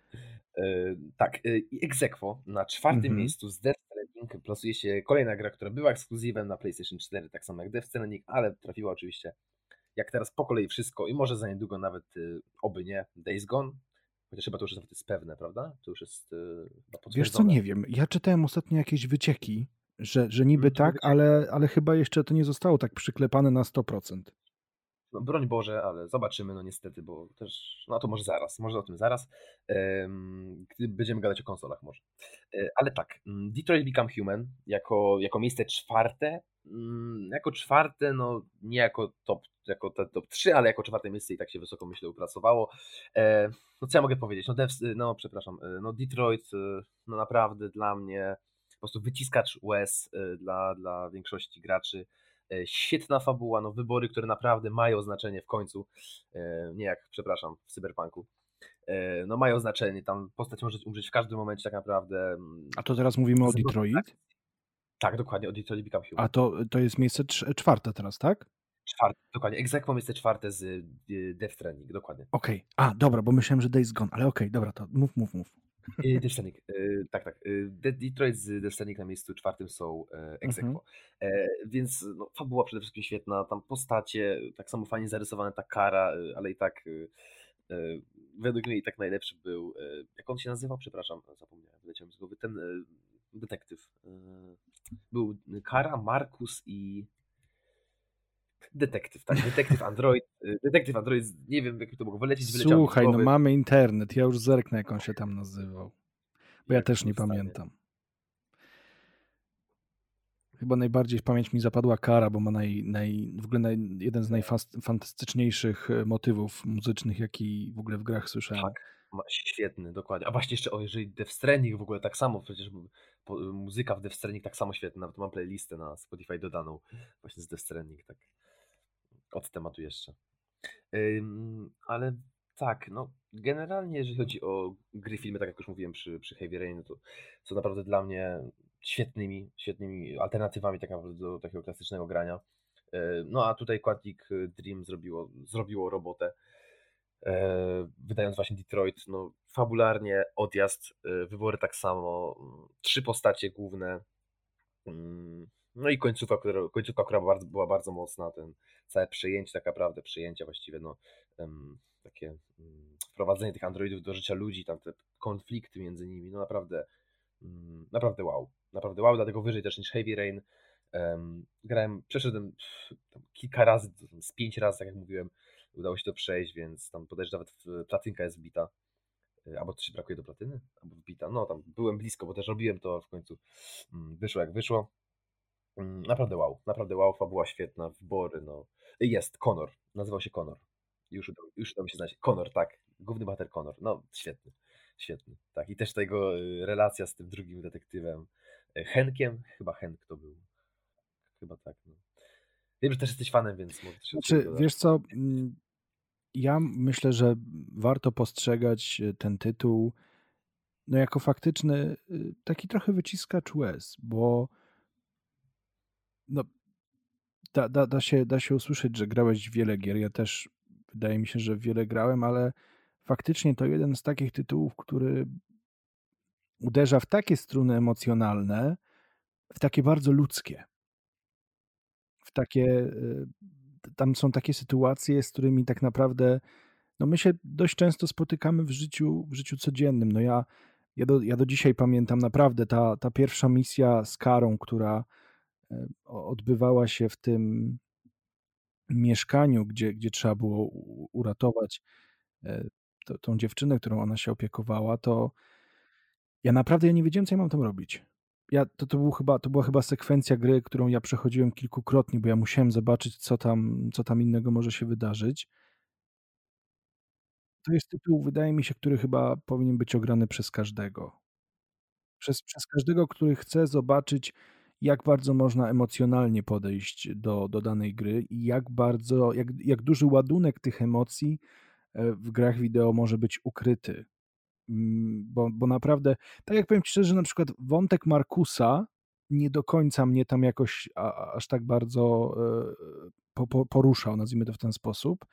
Tak, ten wątek kary to, to, to było, no, no, w ogóle ta, ta sytuacja, jak o, oni tam te karuzele znaleźli, prawda? Te, te, no, no po prostu coś, no coś wspaniałego. Wydaje mi się, że też tam za dwa razy y, kilka łez, o, oczy mi się pociły, oczy mi się tylko pociły. Tak, dokładnie, mi również. bo, bo faktycznie ja, ja, bym, ja bym chyba chciał mieć taką umiejętność pisania historii. Kiedyś zdobyć ją w jakikolwiek sposób, bo to trzeba naprawdę się porządnie nagłowić, żeby e, od A do Z zbudować bohatera, który będzie zarówno złożony w jakiś sposób, no ale też bierzmy pod uwagę to, że no ich wybory są naszymi wyborami, prawda? Dokładnie, no jakby przede wszystkim bardzo żałuję, że tych gier jest tak mało, że tam jest tych kilka tytułów właśnie z, od Quantic Dream, e, wiem, że jest też Life is Strange i to też na podobnej zasadzie jest, jest The Walking Dead, ale jednak no nie jest tego dużo, a szkoda, mam nadzieję, że tego będzie więcej, szczególnie, że Quantic Dream, jeżeli się nie mylę, nad czymś pracuje aktualnie, z tego co, co pamiętam, więc no na pewno Detroit, tę mnogość tych wyborów, ostatnia misja w tym Jerychu, tam gdzie w ogóle trzeba było uciekać, mogłeś pomagać, mogłeś nie pomagać, naprawdę wow, naprawdę wow. Mm. No, myślę, że każdy powinien zagrać, kto, kto ma PS4 lub teraz PC, nawet jeżeli ktoś nie jest graczem, jakkolwiek brzmi, e, nawet jak ktoś nie jest graczem, to jest ogólnie film, no tam trochę sterować trzeba, te quick time eventsy są, no trzeba tam jakoś to mieć opanowane, ale, ale to ogólnie świetna gra, fabularnie jak film, więc... Tego typu gry są bardzo uniwersalne. To jakby, mhm. ja się troszeczkę dziwię, bo faktycznie mm, tego typu tytuły e, nie, nie cieszą się jakąś taką mm, ogromną popularnością, co mnie osobiście dość mocno szokuje, bo mm, no dobrze wiemy co się na przykład stało z Telltale Games, który no, no, na podobnej zasadzie robił gry, tak? No bo właśnie tak jak wspomniałeś, The Walking Dead, czy, czy, czy moje w ogóle ukochane, uwielbiane i ja ubóstwiam ten tytuł Wolf Among Us na podstawie mm, komiksu. E, no te gry się chyba nie przyjmują aż tak bardzo. Nie wiem dlaczego, bo może nie są aż tak bardzo efekciarskie, jakby duża część graczy chciała, e, ale to też może wynikać z tego, że ludzie się chyba trochę boją spróbować. No bo wiesz, jak tak sobie myślisz, przejdź film, no to e, tak no nie do końca jest to, jest to aż tak łapiące, ale faktycznie e, kiedy się podejdzie do tego z takiej perspektywy zagrać w grę, która jest filmem, to może trochę inaczej, prawda? No cóż, no oby, oby, oby to się zmieniło, bo ja faktycznie też, ja uwielbiam tego typu y, gry i mam nadzieję, że będzie ich coraz więcej. Ja też taką nadzieję, mam takie nadzieję, no zobaczymy, ja liczę, że na PS5 wycisną jeszcze więcej z tego nowego DualSense'a, który no, robi wrażenie ogromne, um, właśnie przy takich grach, ale też przy wszystkich w sumie tak naprawdę grach. Mam nadzieję, że to jakieś odzwierciedlenie znajdzie w rzeczywistości. E, Okej, okay, przechodzimy więc do mm, top 3. No właśnie, coś ty tam w tym top 3, bo już tyle, tyle naprawdę fenomenalnych tytułów tutaj, że tak powiem, przytoczyłeś, a jeszcze mamy tą królewską trójkę. Dokładnie. To było bardzo trudne, bo z mojego top 3 zrobiło się top 5. E, ja, ja nie potrafiłem, naprawdę nie potrafiłem jakoś tego poukładać, bo to są gry, które są naprawdę dla mnie tak świetne, że no, kilka z nich nie mogło się nie znaleźć w topce, kilka z nich tak samo nie, wiem, dlatego wyszło top 5, a nie top 3. E, a więc tak, top 3, a właściwie top 2 z 3 e, jest, jako pierwszy tytuł jest Dying Light. Ja wiem, że to może dla niektórych nie jest gra, która zasługuje na top 3. Dla mnie to jest gra, która zasługuje na top 3. E, przede wszystkim za swoją, mm, tak samo, za swoją całkowicie inną formę. Tam mamy, mamy parkour, mamy, mamy zombie, e, mamy ogromny świat, e, no i jakoś to wszystko tak się fajnie, fajnie komponuje. Pewnie też tutaj w wyborze tej gry sentyment odegrał dość, dość dużą rolę, dość znaczącą, bo grałem tak samo, jako jedna z pierwszych gier na PS4 jeszcze. No, przeszliśmy ją tak naprawdę całą ze znajomymi. Ja grałem, oni patrzyli tak samo naprawdę, co, jakie my tu teorie wymyślaliśmy o fabule i o tej grze, no niesłychane. Um, Dlatego też bardzo mnie zasmucił fakt odnośnie właśnie Techlandu i Dying Lighta dwójki i tam tych problemów y, dość dużych z, z zarządem i z twórcami. No teraz niby ma być dzisiaj bodajże jakiś gameplay większy, czy jeżeli się nie mylę, właśnie dzisiaj do tego czekam z niecierpliwością, odnośnie właśnie dwójki. Mm, tak, ale odnośnie jeszcze jedynki, no to ogromny sentyment, ale też świetna e, fabuła.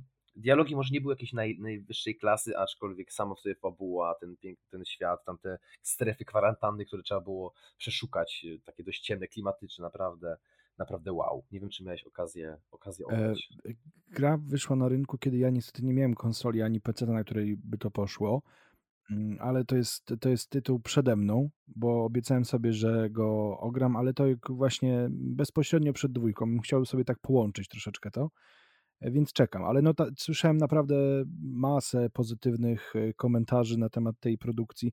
No plus do tego, że Polska, więc na pewno, na pewno warto sprawdzić. No i kolejny, do, kolejny dowód na to, że po prostu muszę. Dokładnie tak. I w ogóle dość. A to w sumie zaraz.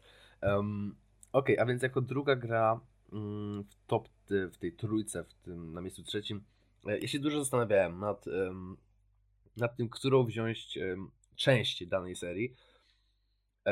Ale wziąłem jedynkę. Mm, jest to oczywiście The Last of Us, ponieważ um, dwójka jako. No może zacznę od jedynki. No, świetna fabuła, to myślę, że każdy, każdy miał z nią styczność jakąkolwiek. Um, świetna fabuła, ta relacja łącząca Eliego, e, przepraszam, Eliego, łącząca Eli i Joela. Um, fabuła, sam nawet model, e, który był bardzo prosty, sam system walki, tak samo fajnie się właśnie komponował z tą stylistyką zombie. Um, ale właśnie głównie fabuła, naprawdę poruszająca fabuła i dość długa gra. Ja bardzo właśnie, ja ja lubię długie gry, bo jeżeli gra jest dobra, to mm, na przykład przy Cyberpunku właśnie mi tego brakuje, ale to zaraz. Um, ale też nie taka krótka właśnie, e, jeżeli chodzi o długość, to, to niezbyt krótka gra, więc nie było tak, nie miałem takiego wrażenia, że e, jakby zaczynam grę i zaraz ją kończę, na szczęście. Um, piękny świat, również grafika, która wyciskała naprawdę tak samo z PS3, mm, która wyciskała ją w 100% naj, naj, naj, naj, naj, mm, wszystkie soki, o, że tak powiem, z PS3, która tak samo wygląda pięknie. Akurat miałem okazję grać na PS4, ale, ale wiem, że to taka była jedna z tych piękniejszych gier na właśnie trójeczkę.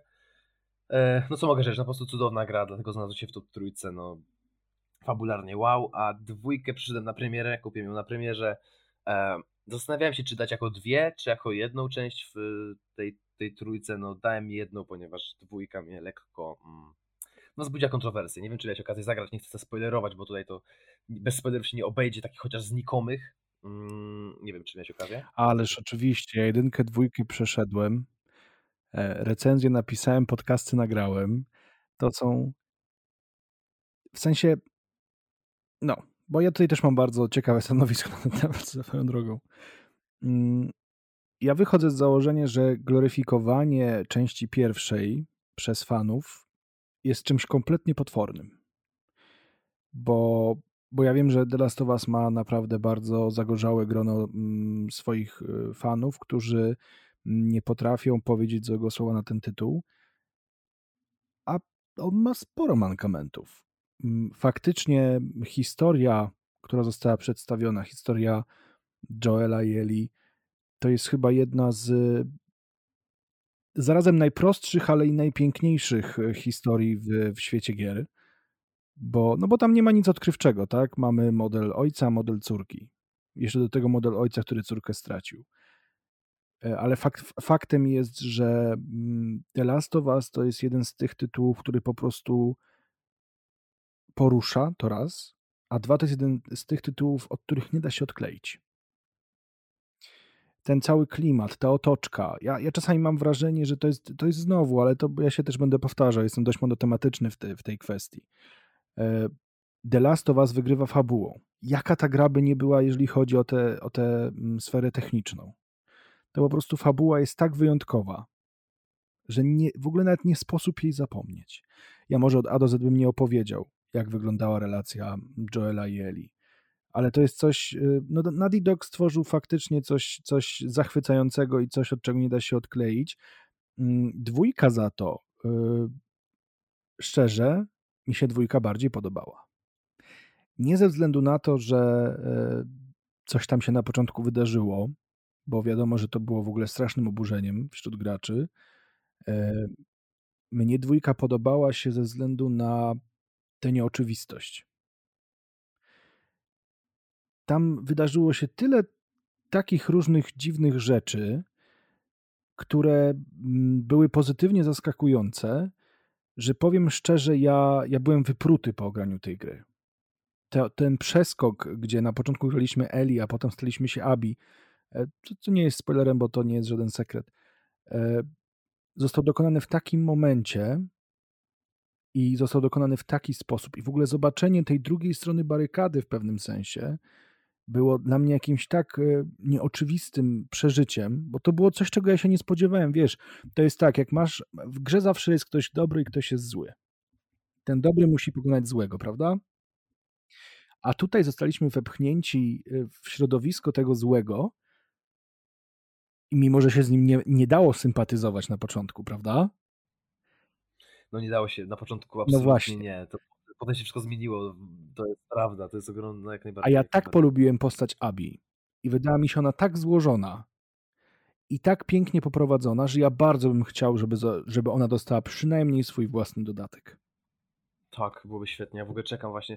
The Last of Us, jak jedynka miała ten dodatek Left Behind, tak właśnie dwójka póki co nie i planu chyba nie było w ogóle. Jakby oni no mam nadzieję, że to się jeszcze potoczy w The Last, w, właśnie w, jeżeli chodzi o całą serię The Last of Us, bo no, Dog potrafi to robić świetnie, pokazało swoją odwagę właśnie w tworzeniu dwójki e, i mam nadzieję, że coś jeszcze zrobią z tej serii, bo ja bym bardzo chciał, ja bym bardzo chciał, czy taki dodatek, czy nawet kolejną część, ale no na to myślę, że przyjdzie nam troszkę poczekać, nawet jeżeli coś. No, no wiesz co, to, to powiedziałeś bardzo ładnie, odwaga. Dog przełamał wszystkie schematy znane nam. E, w grach. No ja nie spotkałem się jeszcze z czymś takim, żeby w tak mm, brutalny sposób na, na, na, na nas zagrać, jako na, na, na widzach, na graczach. E, dlatego trochę, powiem Ci szczerze mówiąc, mnie strasznie dziwi w ogóle hejt wobec tej produkcji, który gdzieś tam się odbywał swego czasu, mm, bo to jest naprawdę jeden z tych tytułów, to jest po prostu must play. Zarówno jedynka, jak i dwójka. Jako jedna cała złożona historia, E, Joela i Eli. Dokładnie. No i ja generalnie, mnie dwójka właśnie, ja, dla mnie to był straszny, dla, dla mnie to był ogromny, ogromny cios. Ja w ogóle, ja nie potrafiłem wstać z kanapy, jak ja zobaczyłem tą scenę, jeden z pierwszych tam godzin czy minut, to to jakoś około chyba, jedna z tych pierwszych scen, taka najbardziej brutalna wydaje mi się w całej, mm, w, chociaż w sumie to też kwestia sporta, czy to jest najbardziej brutalna scena, ale naprawdę bardzo mocna i ja nie sądzę, że w ogóle, że to jest prawda. Myślę, że to, jest sen i to nie jest y, E, naprawdę się nie wydarzyło, no okazało się inaczej. Realistyczna um, i bardzo dobrze wyreżyserowana tak, przede wszystkim. Świetnie wyreżyserowana, dokładnie i wyglądała no naprawdę bardzo brutalnie. Generalnie cała gra jest piekielnie brutalna. Nie wiem, czy, czy miałem okazję pogrywać w bardziej brutalny tytuł, bo wiadomo, że może być tytuł brutalny w stylu Mortal Kombat albo Doom, kiedy gra jest brutalna, ale no nikt raczej tego tak na serio zbytnio nie weźmie. A gra, która jest na tyle realistyczna i brutalna, no naprawdę, ale same same wykończenia Eli, same to jak ona posługiwała się maczetą, czy tak, no to po prostu naprawdę brutalizm, realizm. I no ale ona nie miała wyjścia. To, to tak, jakby tak, to jest tak, zemsta. Ona musiała tak. w ten sposób. Po prostu. Tak, to jak najbardziej, jak najbardziej się z tym zgadzam. E, ale szczerze mówiąc, wybrałem pierwszą część, e, jakoś pierwsza część mi tak bardziej e, bardziej mi przypasowała, była jakaś taka bardziej spójna, wydaje mi się. Dwójka była mocna i może to tak naprawdę jest kwestia tego, że tak, tak mi na emocjach zagrała, bo faktycznie na początku tak co to się stało, to absolutnie ona się musi zemścić i nie ma innej opcji, ona musi tam ich wszystkich rozwalić, a potem, kiedy zaczynaliśmy grać właśnie Abi, to całkowicie inny punkt widzenia, bo tak naprawdę to, co się stało Abi, nie chcę spoilerować oczywiście, to, co się jej stało, tak samo miała absolutny powód do tego, żeby się ona tym razem mścić i ta końcówka tak samo była naprawdę e, mocna i też, e, znaczy wydaje mi się, że gdyby Nafi Dog, e, to pewnie nie mogli tego zrobić, bo gdyby dali wybór na końcu, to tak samo mogła być to kwestia sporna, jeżeli chodzi o następną część.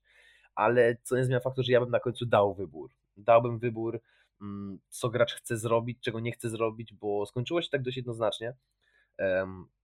Mm, ta końcówka była taka dość jednoznaczna, to jest, y, no nie chcę mówić spoilera, bo to jest naprawdę mocny spoiler, e, więc y, gdyby dali wybór, wydaje mi się, byłoby lepiej, gdyby gracze mogli zrobić to, co chcą, mieliby te dwie, dwie strony, dwie opcje, nie dali tego wyboru i ja się w końcu czułem no niezbyt y, usatysfakcjonowany tą końcówką, szczególnie, że sama w sobie końcówka, końcówka, już ten epilog e, był bardzo smutny i mocny. To skończyło się bardzo smutno w ogóle. Właśnie to był ten taki motyw, kiedy gra się nie może skończyć dobrze.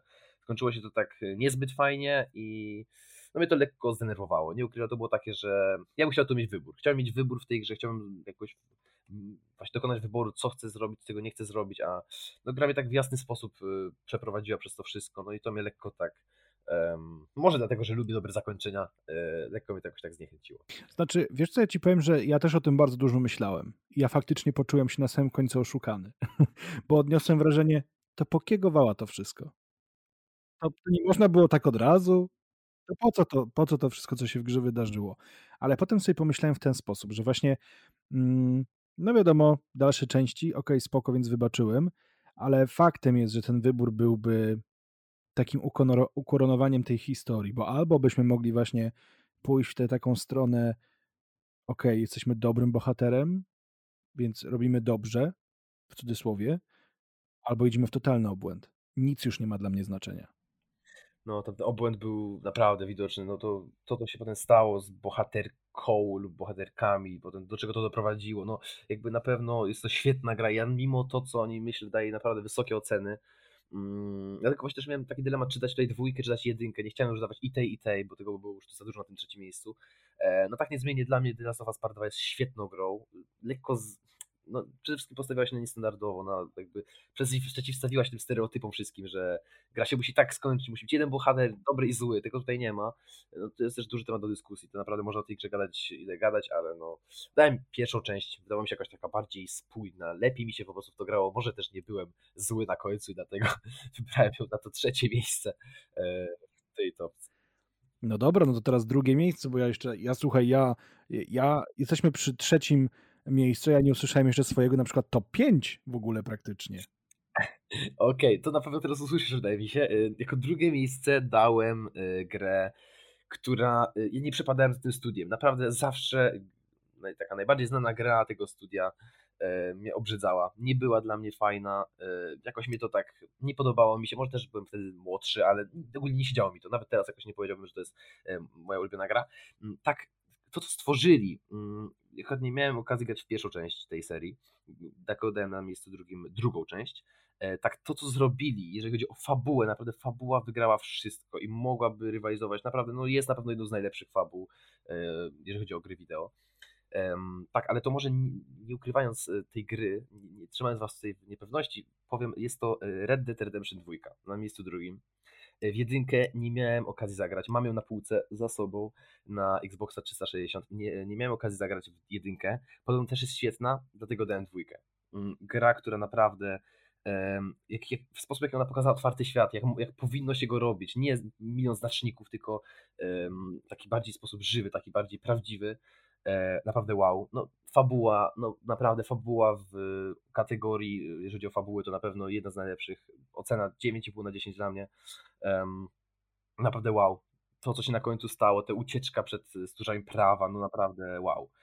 E, no i główni bohaterowie. Czy to, czy to nasz główny bohater, czy to Dutch, e, czy to tam ci inni z tego całego gangu bohaterowie, tam miał John, prawda, Johnny, E, no, Arthur Morgan tak samo, jako główny bohater, też świetnie napisana postać, no ale tak wydaje mi się, że dalej Dutch e, wygrał wszystko.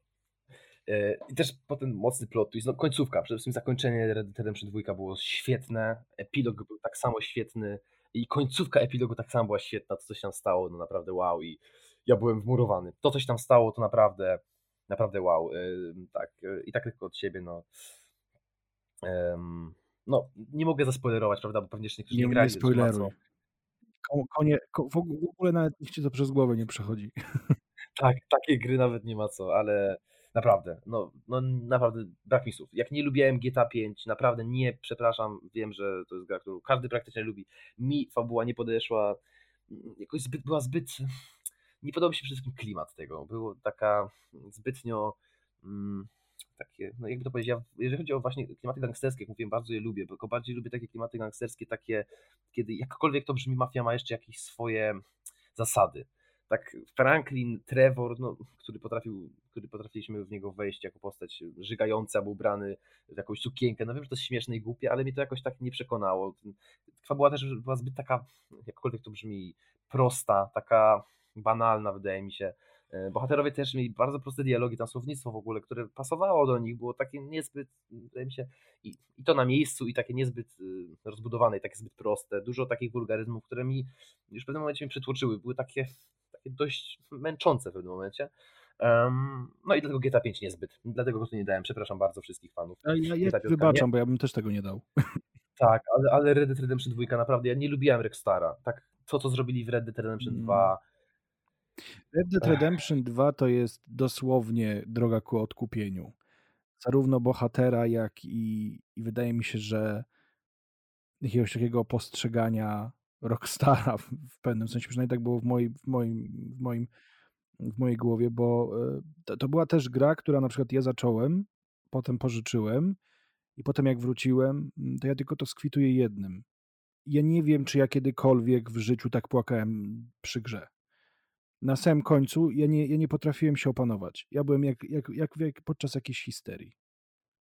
To jest tak mocny tytuł, to jest tak piękny tytuł, że to jest kolejna pozycja po prostu obowiązkowa. A w szczególności dla tych, którzy lubią, nie wiem, grać w gry pokroju GTA, mm, to no przekonacie się, że Rockstar, że GTA to nawet obok Red Dead nie stało. Oj, to ja się zgadzam w 100%. GTA nie stało koło Red Deada. Mm, ja właśnie nie wiedziałem, że Rockstar będzie w stanie e, zrobić grę z taką fabułą. Kiedy, kiedy stworzyli GTA, które było no, to jest dalej świetna gra. To jest dalej gra, która zrewolucjonowała rynek. Tak, mm, jeżeli chodzi o kwestię fabularną, no to, no to mi nie przypadła. Była, była widowiskowa, była rozbudowana, ale się kręciło wokół tylko tak naprawdę, mm, mm, nie bójmy się tego, tak, narkotyków, przemocy i, i seksu. Tak, na tym się tak naprawdę kończyła i zaczynała fabuła GTA. No mi to nie przypadło, dla mnie to było zbyt proste. Ja właśnie potrzebowałem czegoś takiego bardziej pokroju Red Deada, kiedy mm, jest nieoczywiste, kiedy Arthur Morgan może być dobry, ale może być dobrze zły. W końcu jest pewien punkt kulminacyjny, kiedy on się o czymś dowiaduje. Potem gra wygląda całkowicie inaczej, jego zachowanie i tak dalej. Naprawdę, naprawdę wow. Nie no, Red Dead Redemption 2 to jest po prostu to, jest, to jest gra, którą stawia się obok takich pozycji jak Wiedźmin czy Mass Effect. Naprawdę. Gdzie mi to może nawet ciężko przejść przez gardło, ale no to, to, jest, to jest taka historia, to jest taka przygoda dla człowieka. Niektórzy się uważają, bo to taka gra przegadana. No okej, okay, no ona, ona, ona nie jest wcale przegadana. Jak człowiek nie chce gadać, to tam nawet nie musi zbytnio. Ale postać Artura Morgana, no nie wiem, no ja szczerze mówiąc, mi, mi aż odejmuje mowę, jak ja myślę o Red Dead Redemption 2, bo ja pamiętam, co się ze mną działo na koniec tej gry. E, ja spędziłem z tymi bohaterami ja ich tak wszystkich polubiłem, że ja sobie nie wyobrażam, jeżeli Rockstar nie wypuści trzeciej części, to ja nie wiem, no wezmę chyba pokroję. Wszyscy wiemy, że chcemy poznać historię Blackwater, to na pewno, dosłownie, i chcemy ją zobaczyć, jak ta cała drużyna się zbierała i tak dalej. Nie no, to jest w ogóle... Ja też nie spodziewałem się, że Rockstar może wydać coś takiego. Nie, nie, w ogóle bym nawet mi przez sekundę przez myśl nie przeszło, bo ja zawsze traktowałem serię GTA jako taki nabijacz kasy, no bo, bo ho, ho, ho, bo sobie pojeżdżę, porozjeżdżam ludzi, he. No, dokładnie. Jakby tak. tam nie ma, tam nie ma żadnej, moim zdaniem, warstwy jakiejś takiej, trzeba mówić, lirycznej. No to bardzo miło mi to słyszeć, bo ja się po prostu tak zgadzam. Dla mnie GTA nie jest zbyt fajne, nawet nie, ja przyznaję się, nie przyszedłem do końca GTA 5. Jak dosłownie brakło mi chyba tam trzech misji do końca, no nie, nie byłem w stanie. To była taka odmurzacz, gra, która którą się przyda, tak się postrzela, tam się, no misje są różnorodne, ciekawe się, raz strzela, raz się lata samolotami, raz się z łodzi podwodnej. Mm, no dużo takich głupich misji, jakimś tam gadaniu, to takie niby śmieszne. No mi to, mi to nie przypadło całkowicie, nie, Red Dead Redemption 2 o wiele, o wiele bardziej i ja w ogóle nie rozumiałem właśnie, kiedy ludzie mówili o tej monotonii. Jakby to się trzeba wczuć, trzeba wyczuć tą fabułę tych postaci, o co im chodzi i czego oni potrzebują, no Mm, no, do czego dążą. No nie, dla mnie całkowicie absolutna zero nudy. Każda, każda nawet ta podróż konna, kiedy się jechało, to tak tam były dialogi, które i tak były ciekawe. Nie było tak, że wiesz, zaczynamy misję y, i mamy nagle przejście, czarny ekran i jesteśmy już jakby przy celu. Taka szybka podróż, jakby takie, wiadomo, taka pauza. E, dlatego właśnie, y, bo każdy nawet podróż konna z jakąś tam osobą, postacią, nawet tam jakieś ciekawe dialogi się wywiązywały, naprawdę, no to nawet, to nawet zostało zrobione świetnie i dla mnie, no, Red Dead Redemption 2 na pewno wow, naprawdę wow. Taka ciekawostka. Ja się w ogóle nie, nie boję pisać mm, na przykład recenzji gier, ale Red Dead Redemption 2 nie podjąłem się, mimo że chciałem na początku. Nie podjąłem się napisania mm, tekstu o tej grze, bo ja bym po prostu tam nie, ja nie byłbym w stanie słowami wyrazić tego, co ja, co ja przeżyłem, bo to już nawet nie jest to, co, to, co ja zobaczyłem, co ja przeżyłem, zapoznając się z tym tytułem, naprawdę. Koniecznie, jeżeli nie grał ktoś z Was, to Obowiązkowo. Koniecznie, obowiązkowo. Jeśli nie graliście, to, to nawet nie ma o czym mówić, że tak powiem. Tak, e, no to tak, no to mamy top 1. Ja naprawdę nie wiedziałem, co tutaj dać, dlatego zrobiłem dwie gry na top 1. To jest może absurdalne, że zrobiłem dwie gry na top 1, ale one były dla mnie na tyle podobne, mm, jeśli chodzi o mój gust. One mi na tyle, do, na tyle przypadły, że po prostu no, nie było, e, nie, nie mogłem w stanie ich rozdzielić. Nie mogła być jedna jako drugie, jedna jako pierwsze miejsce. Nie, było w stanie, nie byłem w stanie, bo jedna była, jedna jest lepsza tak naprawdę od drugiej. Jedna gra mm, z nich ma to lepsze, druga ma to lepsze i tego się po prostu nie da rozdzielić, dlatego musiało to być jako moje top 1. I też z góry przepraszam, bo tak naprawdę moje top 3 wygląda, tak, ma charakter dość nacjonalistyczny, ale zaraz się może dowiecie dlaczego. E, więc tak, na, na miejscu pierwszym mm, Exequo, Wiedźmin 3 oraz Cyberpunk 2077. Um, no nie potrafię, ja naprawdę, ja naprawdę grając... serce się cieszy. Ja naprawdę grając w Cyberpunka widziałem jego po prostu, dlaczego jest lepszy niż Wiedźmin 3, a tak samo potem wracając do Wiedźmina 3 wiedziałem, dlaczego jest lepszy niż Cyberpunk. No, dlatego mamy Wiedźmina 3, Cyberpunka i Dying Lighta na, jako top, top 3. No, trzy polskie gry, mm, ale całkowicie obiektywnie, jakby to, to, to nie jest tak, że ja jakoś tu polskie gry najlepsze na świecie i dlatego tylko takie tutaj ale dałem. Taka nie, prawda, prostu... polskie gry są najlepsze na świecie. Ale tak, taka prawda, ale nie mówmy tego oficjalnie. Tak, y, no i dlatego Wiedźmin 3 Cyberpunk. Wiedźmin 3 no każdy zna, każdy pewnie grał, a jak ktoś nie grał, no to to, to, to jest dziwny. No Wiedźmin 3 pokochałem już w 2000 2016 roku, kiedy w niego zagrałem pierwszy raz na PS4, miałem wtedy skromne, że tak powiem, tam 13-14 lat. E, no, byłem młody, ale przyszedłem go tak naprawdę całego z ogromnym zaciekawieniem. Mm, może nie do końca zrozumiałem tak naprawdę fabułę już wtedy, ale dobre zakończenie udało się zdobyć. Bez pomocy poradnika, więc, więc super. No, no co, co tu o Wiedźmie można mówić? No to piękny świat, mm, świetne dialogi, świetna fabuła, E, świetne zdania poboczne, które były większości, w dużej większości tak samo angażujące, no, albo prawie tak samo angażujące jak misje fabularne. No, czy też przede wszystkim rozmach tej gry, tak? Gra naprawdę, która tak samo wydaje mi się, no, jest czołową grą wszechczasów i mm, zrewolucjonowała tak samo rynek i po prostu ile gier się też tak naprawdę fascynowało. Ile gier innych się tak naprawdę sugerowało, Wiedźmin 3 inspirowało dokładnie. Um, no to myślę, że. Myślę, Nawet że... wspomniany Red Dead Redemption 2. Tak, tak, choćby właśnie ten. Więc no Wiedźmin 3, ja też mam ogromny, ogromną fototapetę nad sobą, właśnie z Wiedźmina 3 z krwi i wina. Um, tak, za mną jest jeszcze y, figurka, więc no, jestem fanem ogromnym. Książki tak samo przeczytane wszystkie po dwa razy. Ogólnie sam proza Sapkowskiego, no naprawdę wow. Teraz czytam jeszcze y, trylogię Husycką tak samo od Sapkowskiego, więc ogólnie, no wiadomo, że to nie można koło, jakby w tej samej kategorii postawić gry i książki przecież, bo Andrzej by się mm, obraził, ale, ale ogólnie całe, cała seria Wiedźmina, wszyscy bohaterowie naprawdę wow. E, no z gier to samo. Tak samo teraz właśnie przychodzę dwójkę i tak samo wow. Tylko jeszcze póki co nie mogę ocenić, bo nie przyszedłem do końca. Ale tak samo dwójka. No.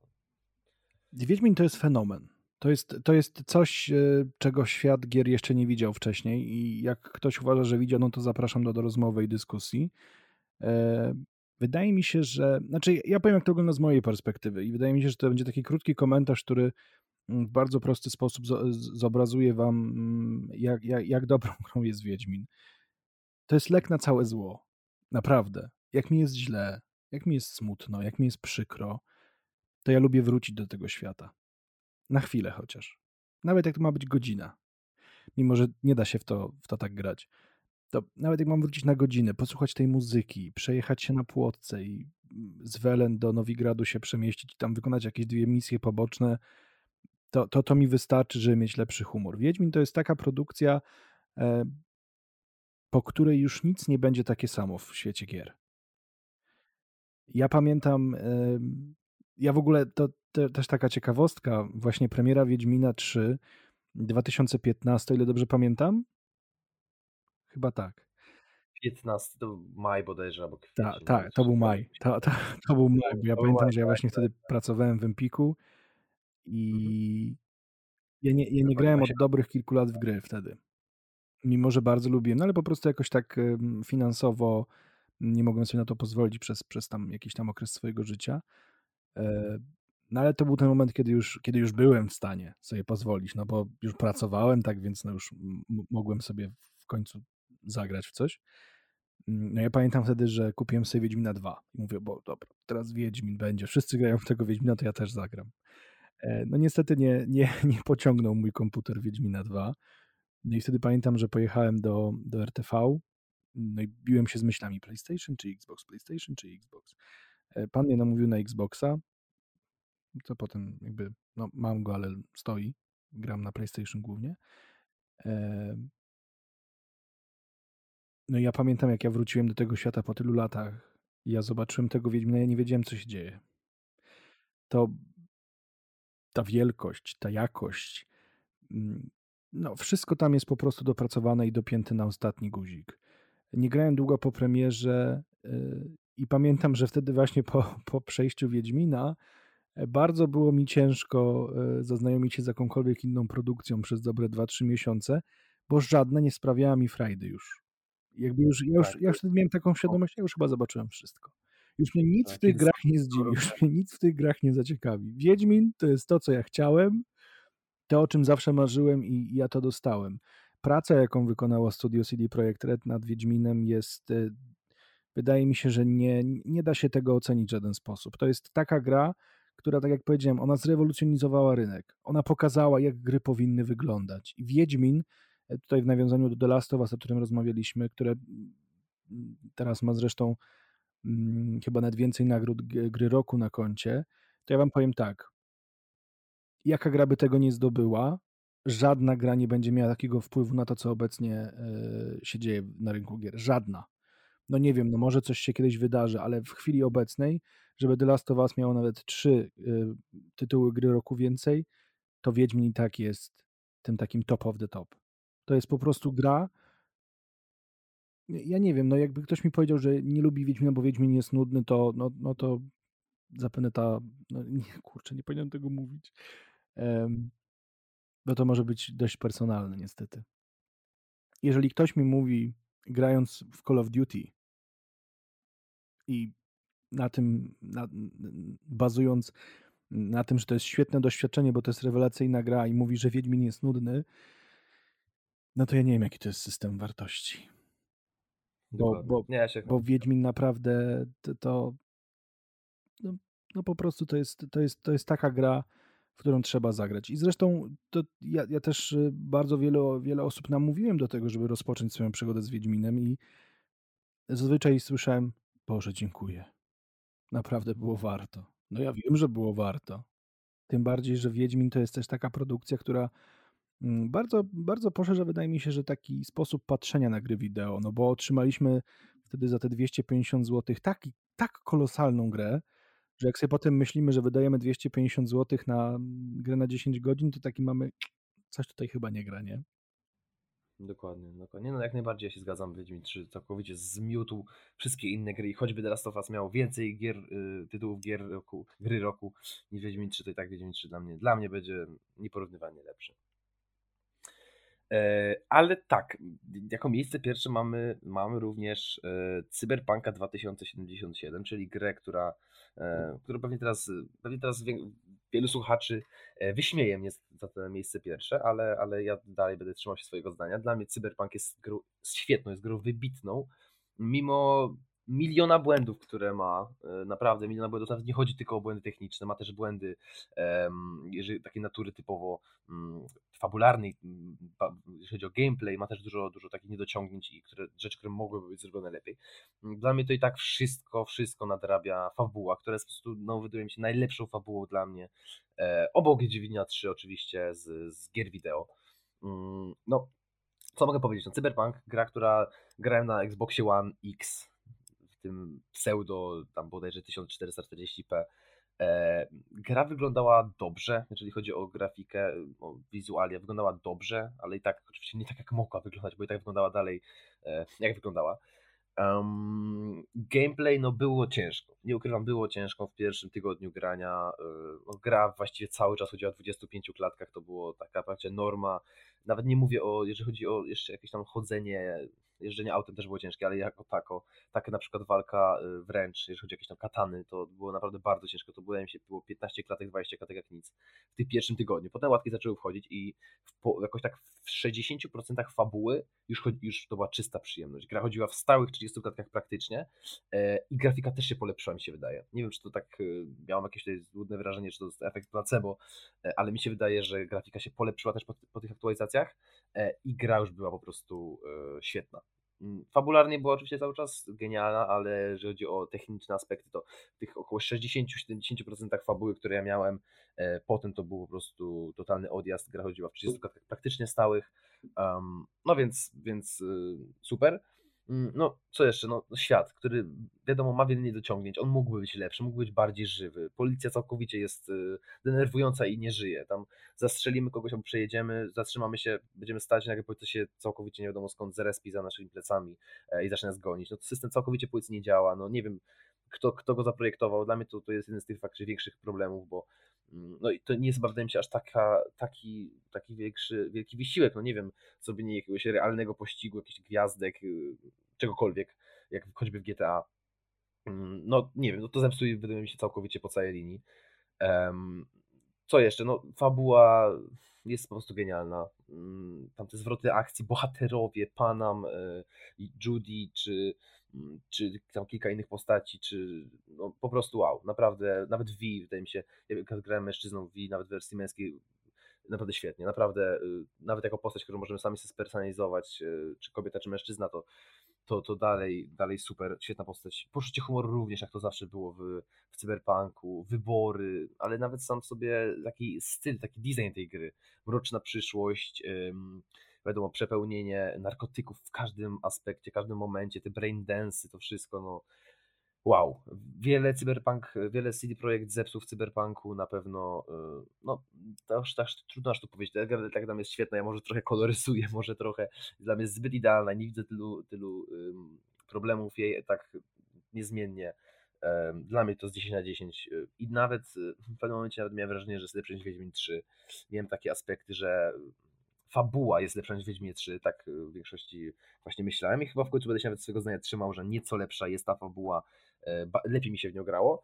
Mm, mm, co jeszcze? No, strzelanie. Faktycznie strzelanie mogłoby być e, lepiej zrobione. Mi nie sprawiało problemów, aczkolwiek faktycznie no, mogłoby być troszkę lepsze. Hakowanie, jak właśnie typowo pod hakerkę i naprawdę fajnie, naprawdę fajnie to wyglądało. Mimo, że wiem, że miało być bardziej rozbudowane z, tego, z tych pierwszych wszystkich tam gameplayów, które były miało być bardziej rozbudowane. Wyszło jak wyszło, wyszło tak dla mnie bardzo dobrze. No szczepy faktycznie zostały lekko zaniedbane. Tych szczepów, oczywiście miałem tam szczepy normalnie y, założone na, sobie, siebie, ale faktycznie znacznie mogły być większe. No i myślę, że chyba tyle. Nie wiem, co ty. No wiem, że też fanem jesteś, więc może tutaj razem podkoloryzujemy troszkę, troszkę tutaj uratujemy cyberpunka. Wiesz co, ja. Ja nie wiem, czy, czy jest drugi tytuł, mm, na temat którego ja tyle nagrałem, powiedziałem, zrobiłem. Jakby Cyberpunk to jest, to jest gra nieskończona. I nie oszukujmy się, że jest inaczej. Ona powinna po prostu na rynku się ukazać. Jednak faktycznie mm, ten tytuł. Ja, ja, to nawet, ja to nawet chyba jakoś tak ładnie sparafrazowałem mm, w, w monologu Cyberszaleńca, że mm, Cyberpunk to jest, to jest gra, która mogłaby się okazać nawet grą dekady, gdyby jeszcze troszeczkę y, dali nam radzi na nią poczekać. To jest, to jest tytuł, który zrewolucjonizowałby rynek i on to, zro, i on to zrobi. Ta, ta gra, kiedy już załapie wszystkie łatki, zostanie poprawiona i dopracowana w 100%, a to się najprawdopodobniej stanie wraz z premierą dodatku, tak ja obstawiam, e, wydaje mi się, że, że ona faktycznie stanie się przełomem i, i to będzie gra, która będzie wytyczała wyta, wytyczała właśnie jakieś takie, wytyczała, wytyczała, wytaczała? Oj, nie wiem, to już, już, już, już zmęczony. Tak, e, tak, tak. Będzie, będzie po prostu nadawała tego, ten nowy trend w świecie gier wideo. No, no, nie da się ukryć, no jest niedokończona. Tak samo NPC, NPC tak samo nie są na tyle rozbudowane, jak miały być. Nie ma takich, że możemy sobie mm, jakoś pogadać z kimś. Ten, ten rytm dobowy tak samo jest tak lekko zachwiany. To, to no nie jest takie miało być, ale no nie zmieni. Wydaje mi się, że też oczekiwania były zbyt duże. No widzieliśmy też, że na przykładzie giełd, na przykładzie skoku akcji przed premierą i opadku po premierze, no gra była naprawdę, miała, oczekiwania były ogromne. Niestety, wydaje mi się, że Cyberpunk e, CD Projekt lekko wpadł w swoją pułapkę, bo zapowiadali nie wiadomo co, zapowiadali całkowitą rewolucję.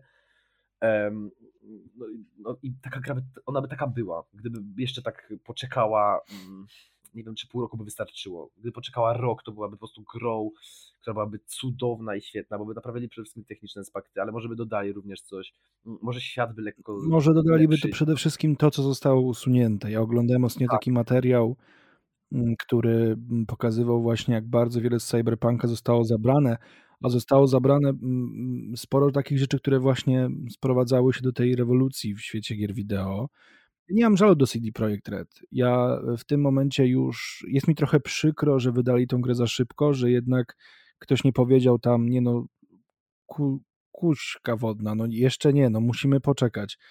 E, nie wiem, znaczy zdaję sobie sprawę, że ta decyzja została podyktowana jakby już chyba kwestiami tylko i wyłącznie finansowymi, właśnie giełdą i inwestorami, a z drugiej strony ja nie potrafię im tego wybaczyć trochę, że, że nie poczekali bo, bo te oczekiwania były faktycznie ogromne i jednak y, no ja bym się tutaj trochę też kłócił, bo jeżeli ktoś na przykład oglądał wszystkie Night City Wire, no to widział jak gra wygląda.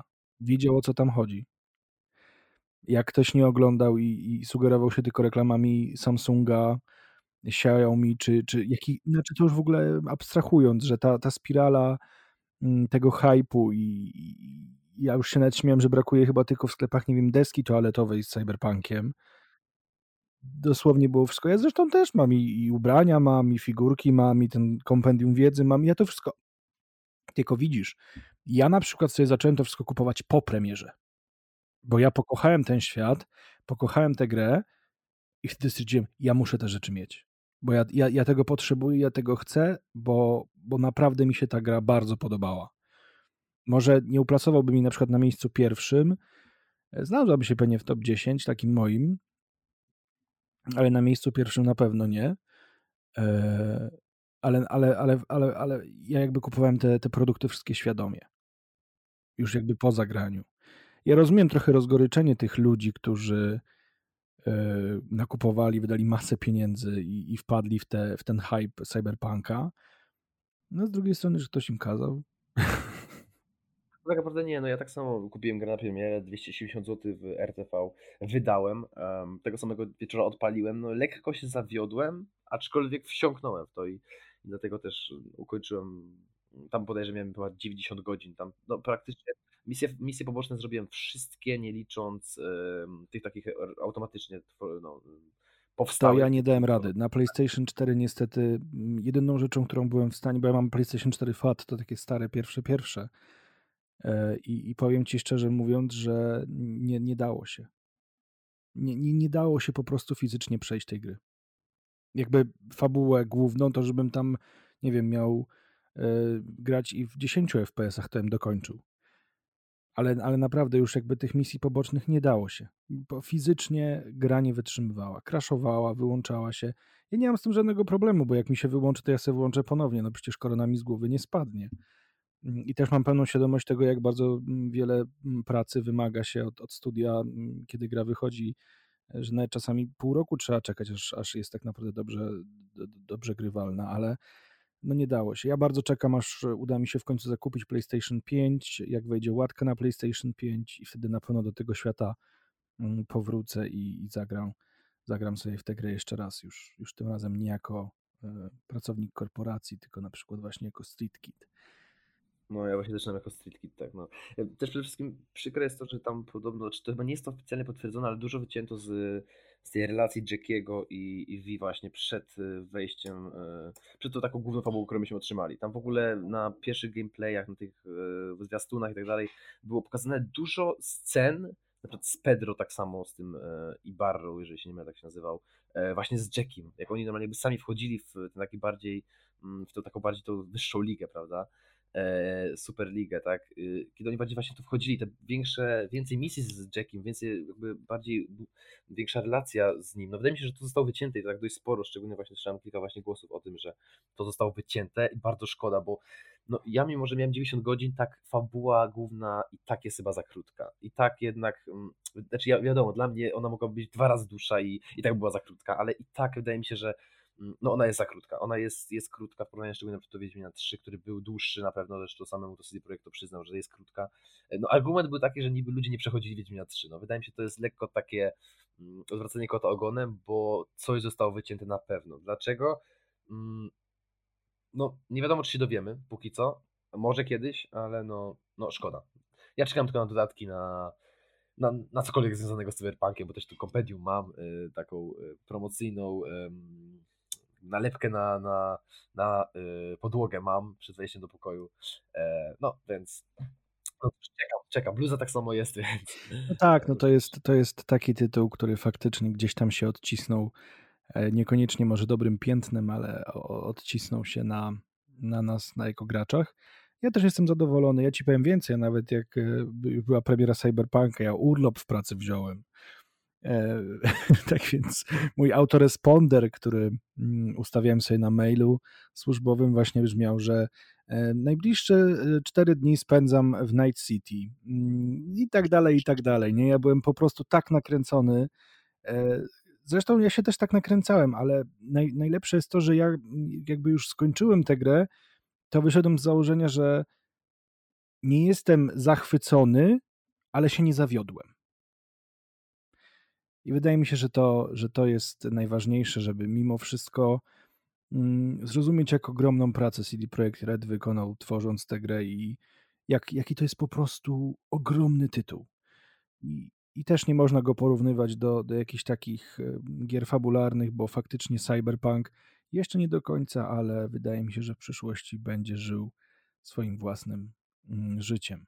I tym pięknym e, akcentem e, kończymy, Oskar, tę część naszej rozmowy, ponieważ trwa ona już prawie dwie godziny. Bardzo Ci dziękuję. To było dla mnie ogromny zaszczyt porozmawiać z kimś, kto ma tak przepotwornie ogromną wiedzę na temat gier, że jest pasjonatem, e, graczem, a zarówno ma bardzo, bardzo podobne mm, podejście do gier wideo, tak, takie jak ja. Wręcz no, bym pokusił się o stwierdzenie, że mamy bardzo identyczne podejście. Jednak, słuchaj, zgadzam się z wieloma grami, które dzisiaj przytoczyłeś, ale brakuje mi jednego tytułu, który u mnie by się właśnie plasował na miejscu pierwszym, zaraz obok Wiedźmina, wraz z Wiedźminem. Czy znasz serię Mass Effect? Jasne, że znam, jak najbardziej znam serię Mass Effect. Y, generalnie grałem tylko w Andromedę i mi odrzuciła. Znaczy na PS4, teraz myślę, że na PS5. Mam na Xboxa nawet wersję jakoś Legendary Mass Effecta trójki w ogóle z steelbookiem i jakimiś tam not notatkami. Nie wiem w ogóle skąd mi się tutaj wzięło na kolekcji. Mam część. To jest biały kruk. Tak, no właśnie z tego co widziałem, to tak nawet ją teraz tutaj wezmę i to jest wersja, już ci mówię, jakaś kolekcjonerska Mass Effecta trójki z steelbookiem, jakąś taką piękną y, wersją, y, taką zakładką i tu jest w ogóle jakiś artbook, komiks i jakaś, y, już ci mówię, jakaś jakaś, ym, Alliance in Normandy, jakiś statek To to dobrze, to ja poproszę o cenę na, y, wiadomości prywatnej, bo mi właśnie brakuje części trzeciej do mojej kolekcji, e, bo mam drugą edycję specjalną i pierwszą w edycji standardowej, ale to to potem. E, taka zadanie domowe dla ciebie. Ale tak, ja słyszałem, że Mass Effect 3, Mass Effect 2, 1, no to naprawdę, no ogólnie sama seria to po prostu To wow jest, i y faktycznie muszę nadrobić, nie, To naprawdę, w maju, y, 14 maja jest premiera, tak więc masz zadanie domowe, mm, jak będziesz miał możliwość taką finansową, zakupić sobie Mass Effect, e, Legendary Edition i ograć wszystkie 3 części, ponieważ y, no no zobaczysz sam. Tak, szczególnie na PS5 ona chyba wychodzi, więc myślę, że Będzie na fajnie jakoś PS5. Bardzo ci, Oskar, dziękuję. Bardzo pięknie ci dziękuję za to, że zlicytowałeś, e, że wygrałeś. Jest mi niezmiernie miło. Mm, jeżeli chciałbyś jeszcze coś powiedzieć do naszych słuchaczy, którzy mam nadzieję, że jeszcze z nami po tych 2 godzinach tutaj są, to serdecznie oddaję ci teraz jeszcze chwilę i możesz coś im przekazać. Tak, ja jak najbardziej ja bym chciał właśnie tobie, Damianie, podziękować, że w ogóle udostępniłeś taką opcję nagrania z tobą podcastu, który okazał się dla mnie tak tak świetny, tak świetnym przeżyciem. Em, no, mam nadzieję, że się naszym słuchaczom, y, podobało. Myślę, że jakoś sobie w miarę poradziłem, e, w tym w tym zadaniu. No no, bardzo dziękuję przede wszystkim. Bardzo dziękuję, że że taka opcja że była i że udało mi się wywalczyć tutaj, y, zwycięstwo na na licytacji, która zresztą była, y, zorganizowana w bardzo, bardzo szczytnym celu, jakim właśnie było WOŚP, e, i wsparcie wsparcie zbiórki na Wielką Orkiestrę Świątecznej Pomocy. Super. Bardzo dziękuję. Ja również ci bardzo dziękuję. Jeżeli podobał wam się ten materiał, to zachęcam również do tego, żebyście zostawili, mm, polubienie, komentarz, zasubskrybowali kanał na YouTubie, a jeżeli słuchacie na Spotify, to możecie go zaobserwować, tak samo jeżeli słuchacie na Apple Podcast, również możecie zostawić obserwację i, ym, dodać ocenę, do czego oczywiście bardzo serdecznie was zachęcam. E, dziękuję wam bardzo i, mm, no, myślę, że się jeszcze z Oskarem usłyszymy, bo tutaj Oskar przytoczył na początku jeszcze kilka innych tematów, ale ten materiał akurat zakończymy, mm, już teraz, bo no 2 godziny to to jednak już dużo. Tak więc dziękuję wam bardzo i do usłyszenia.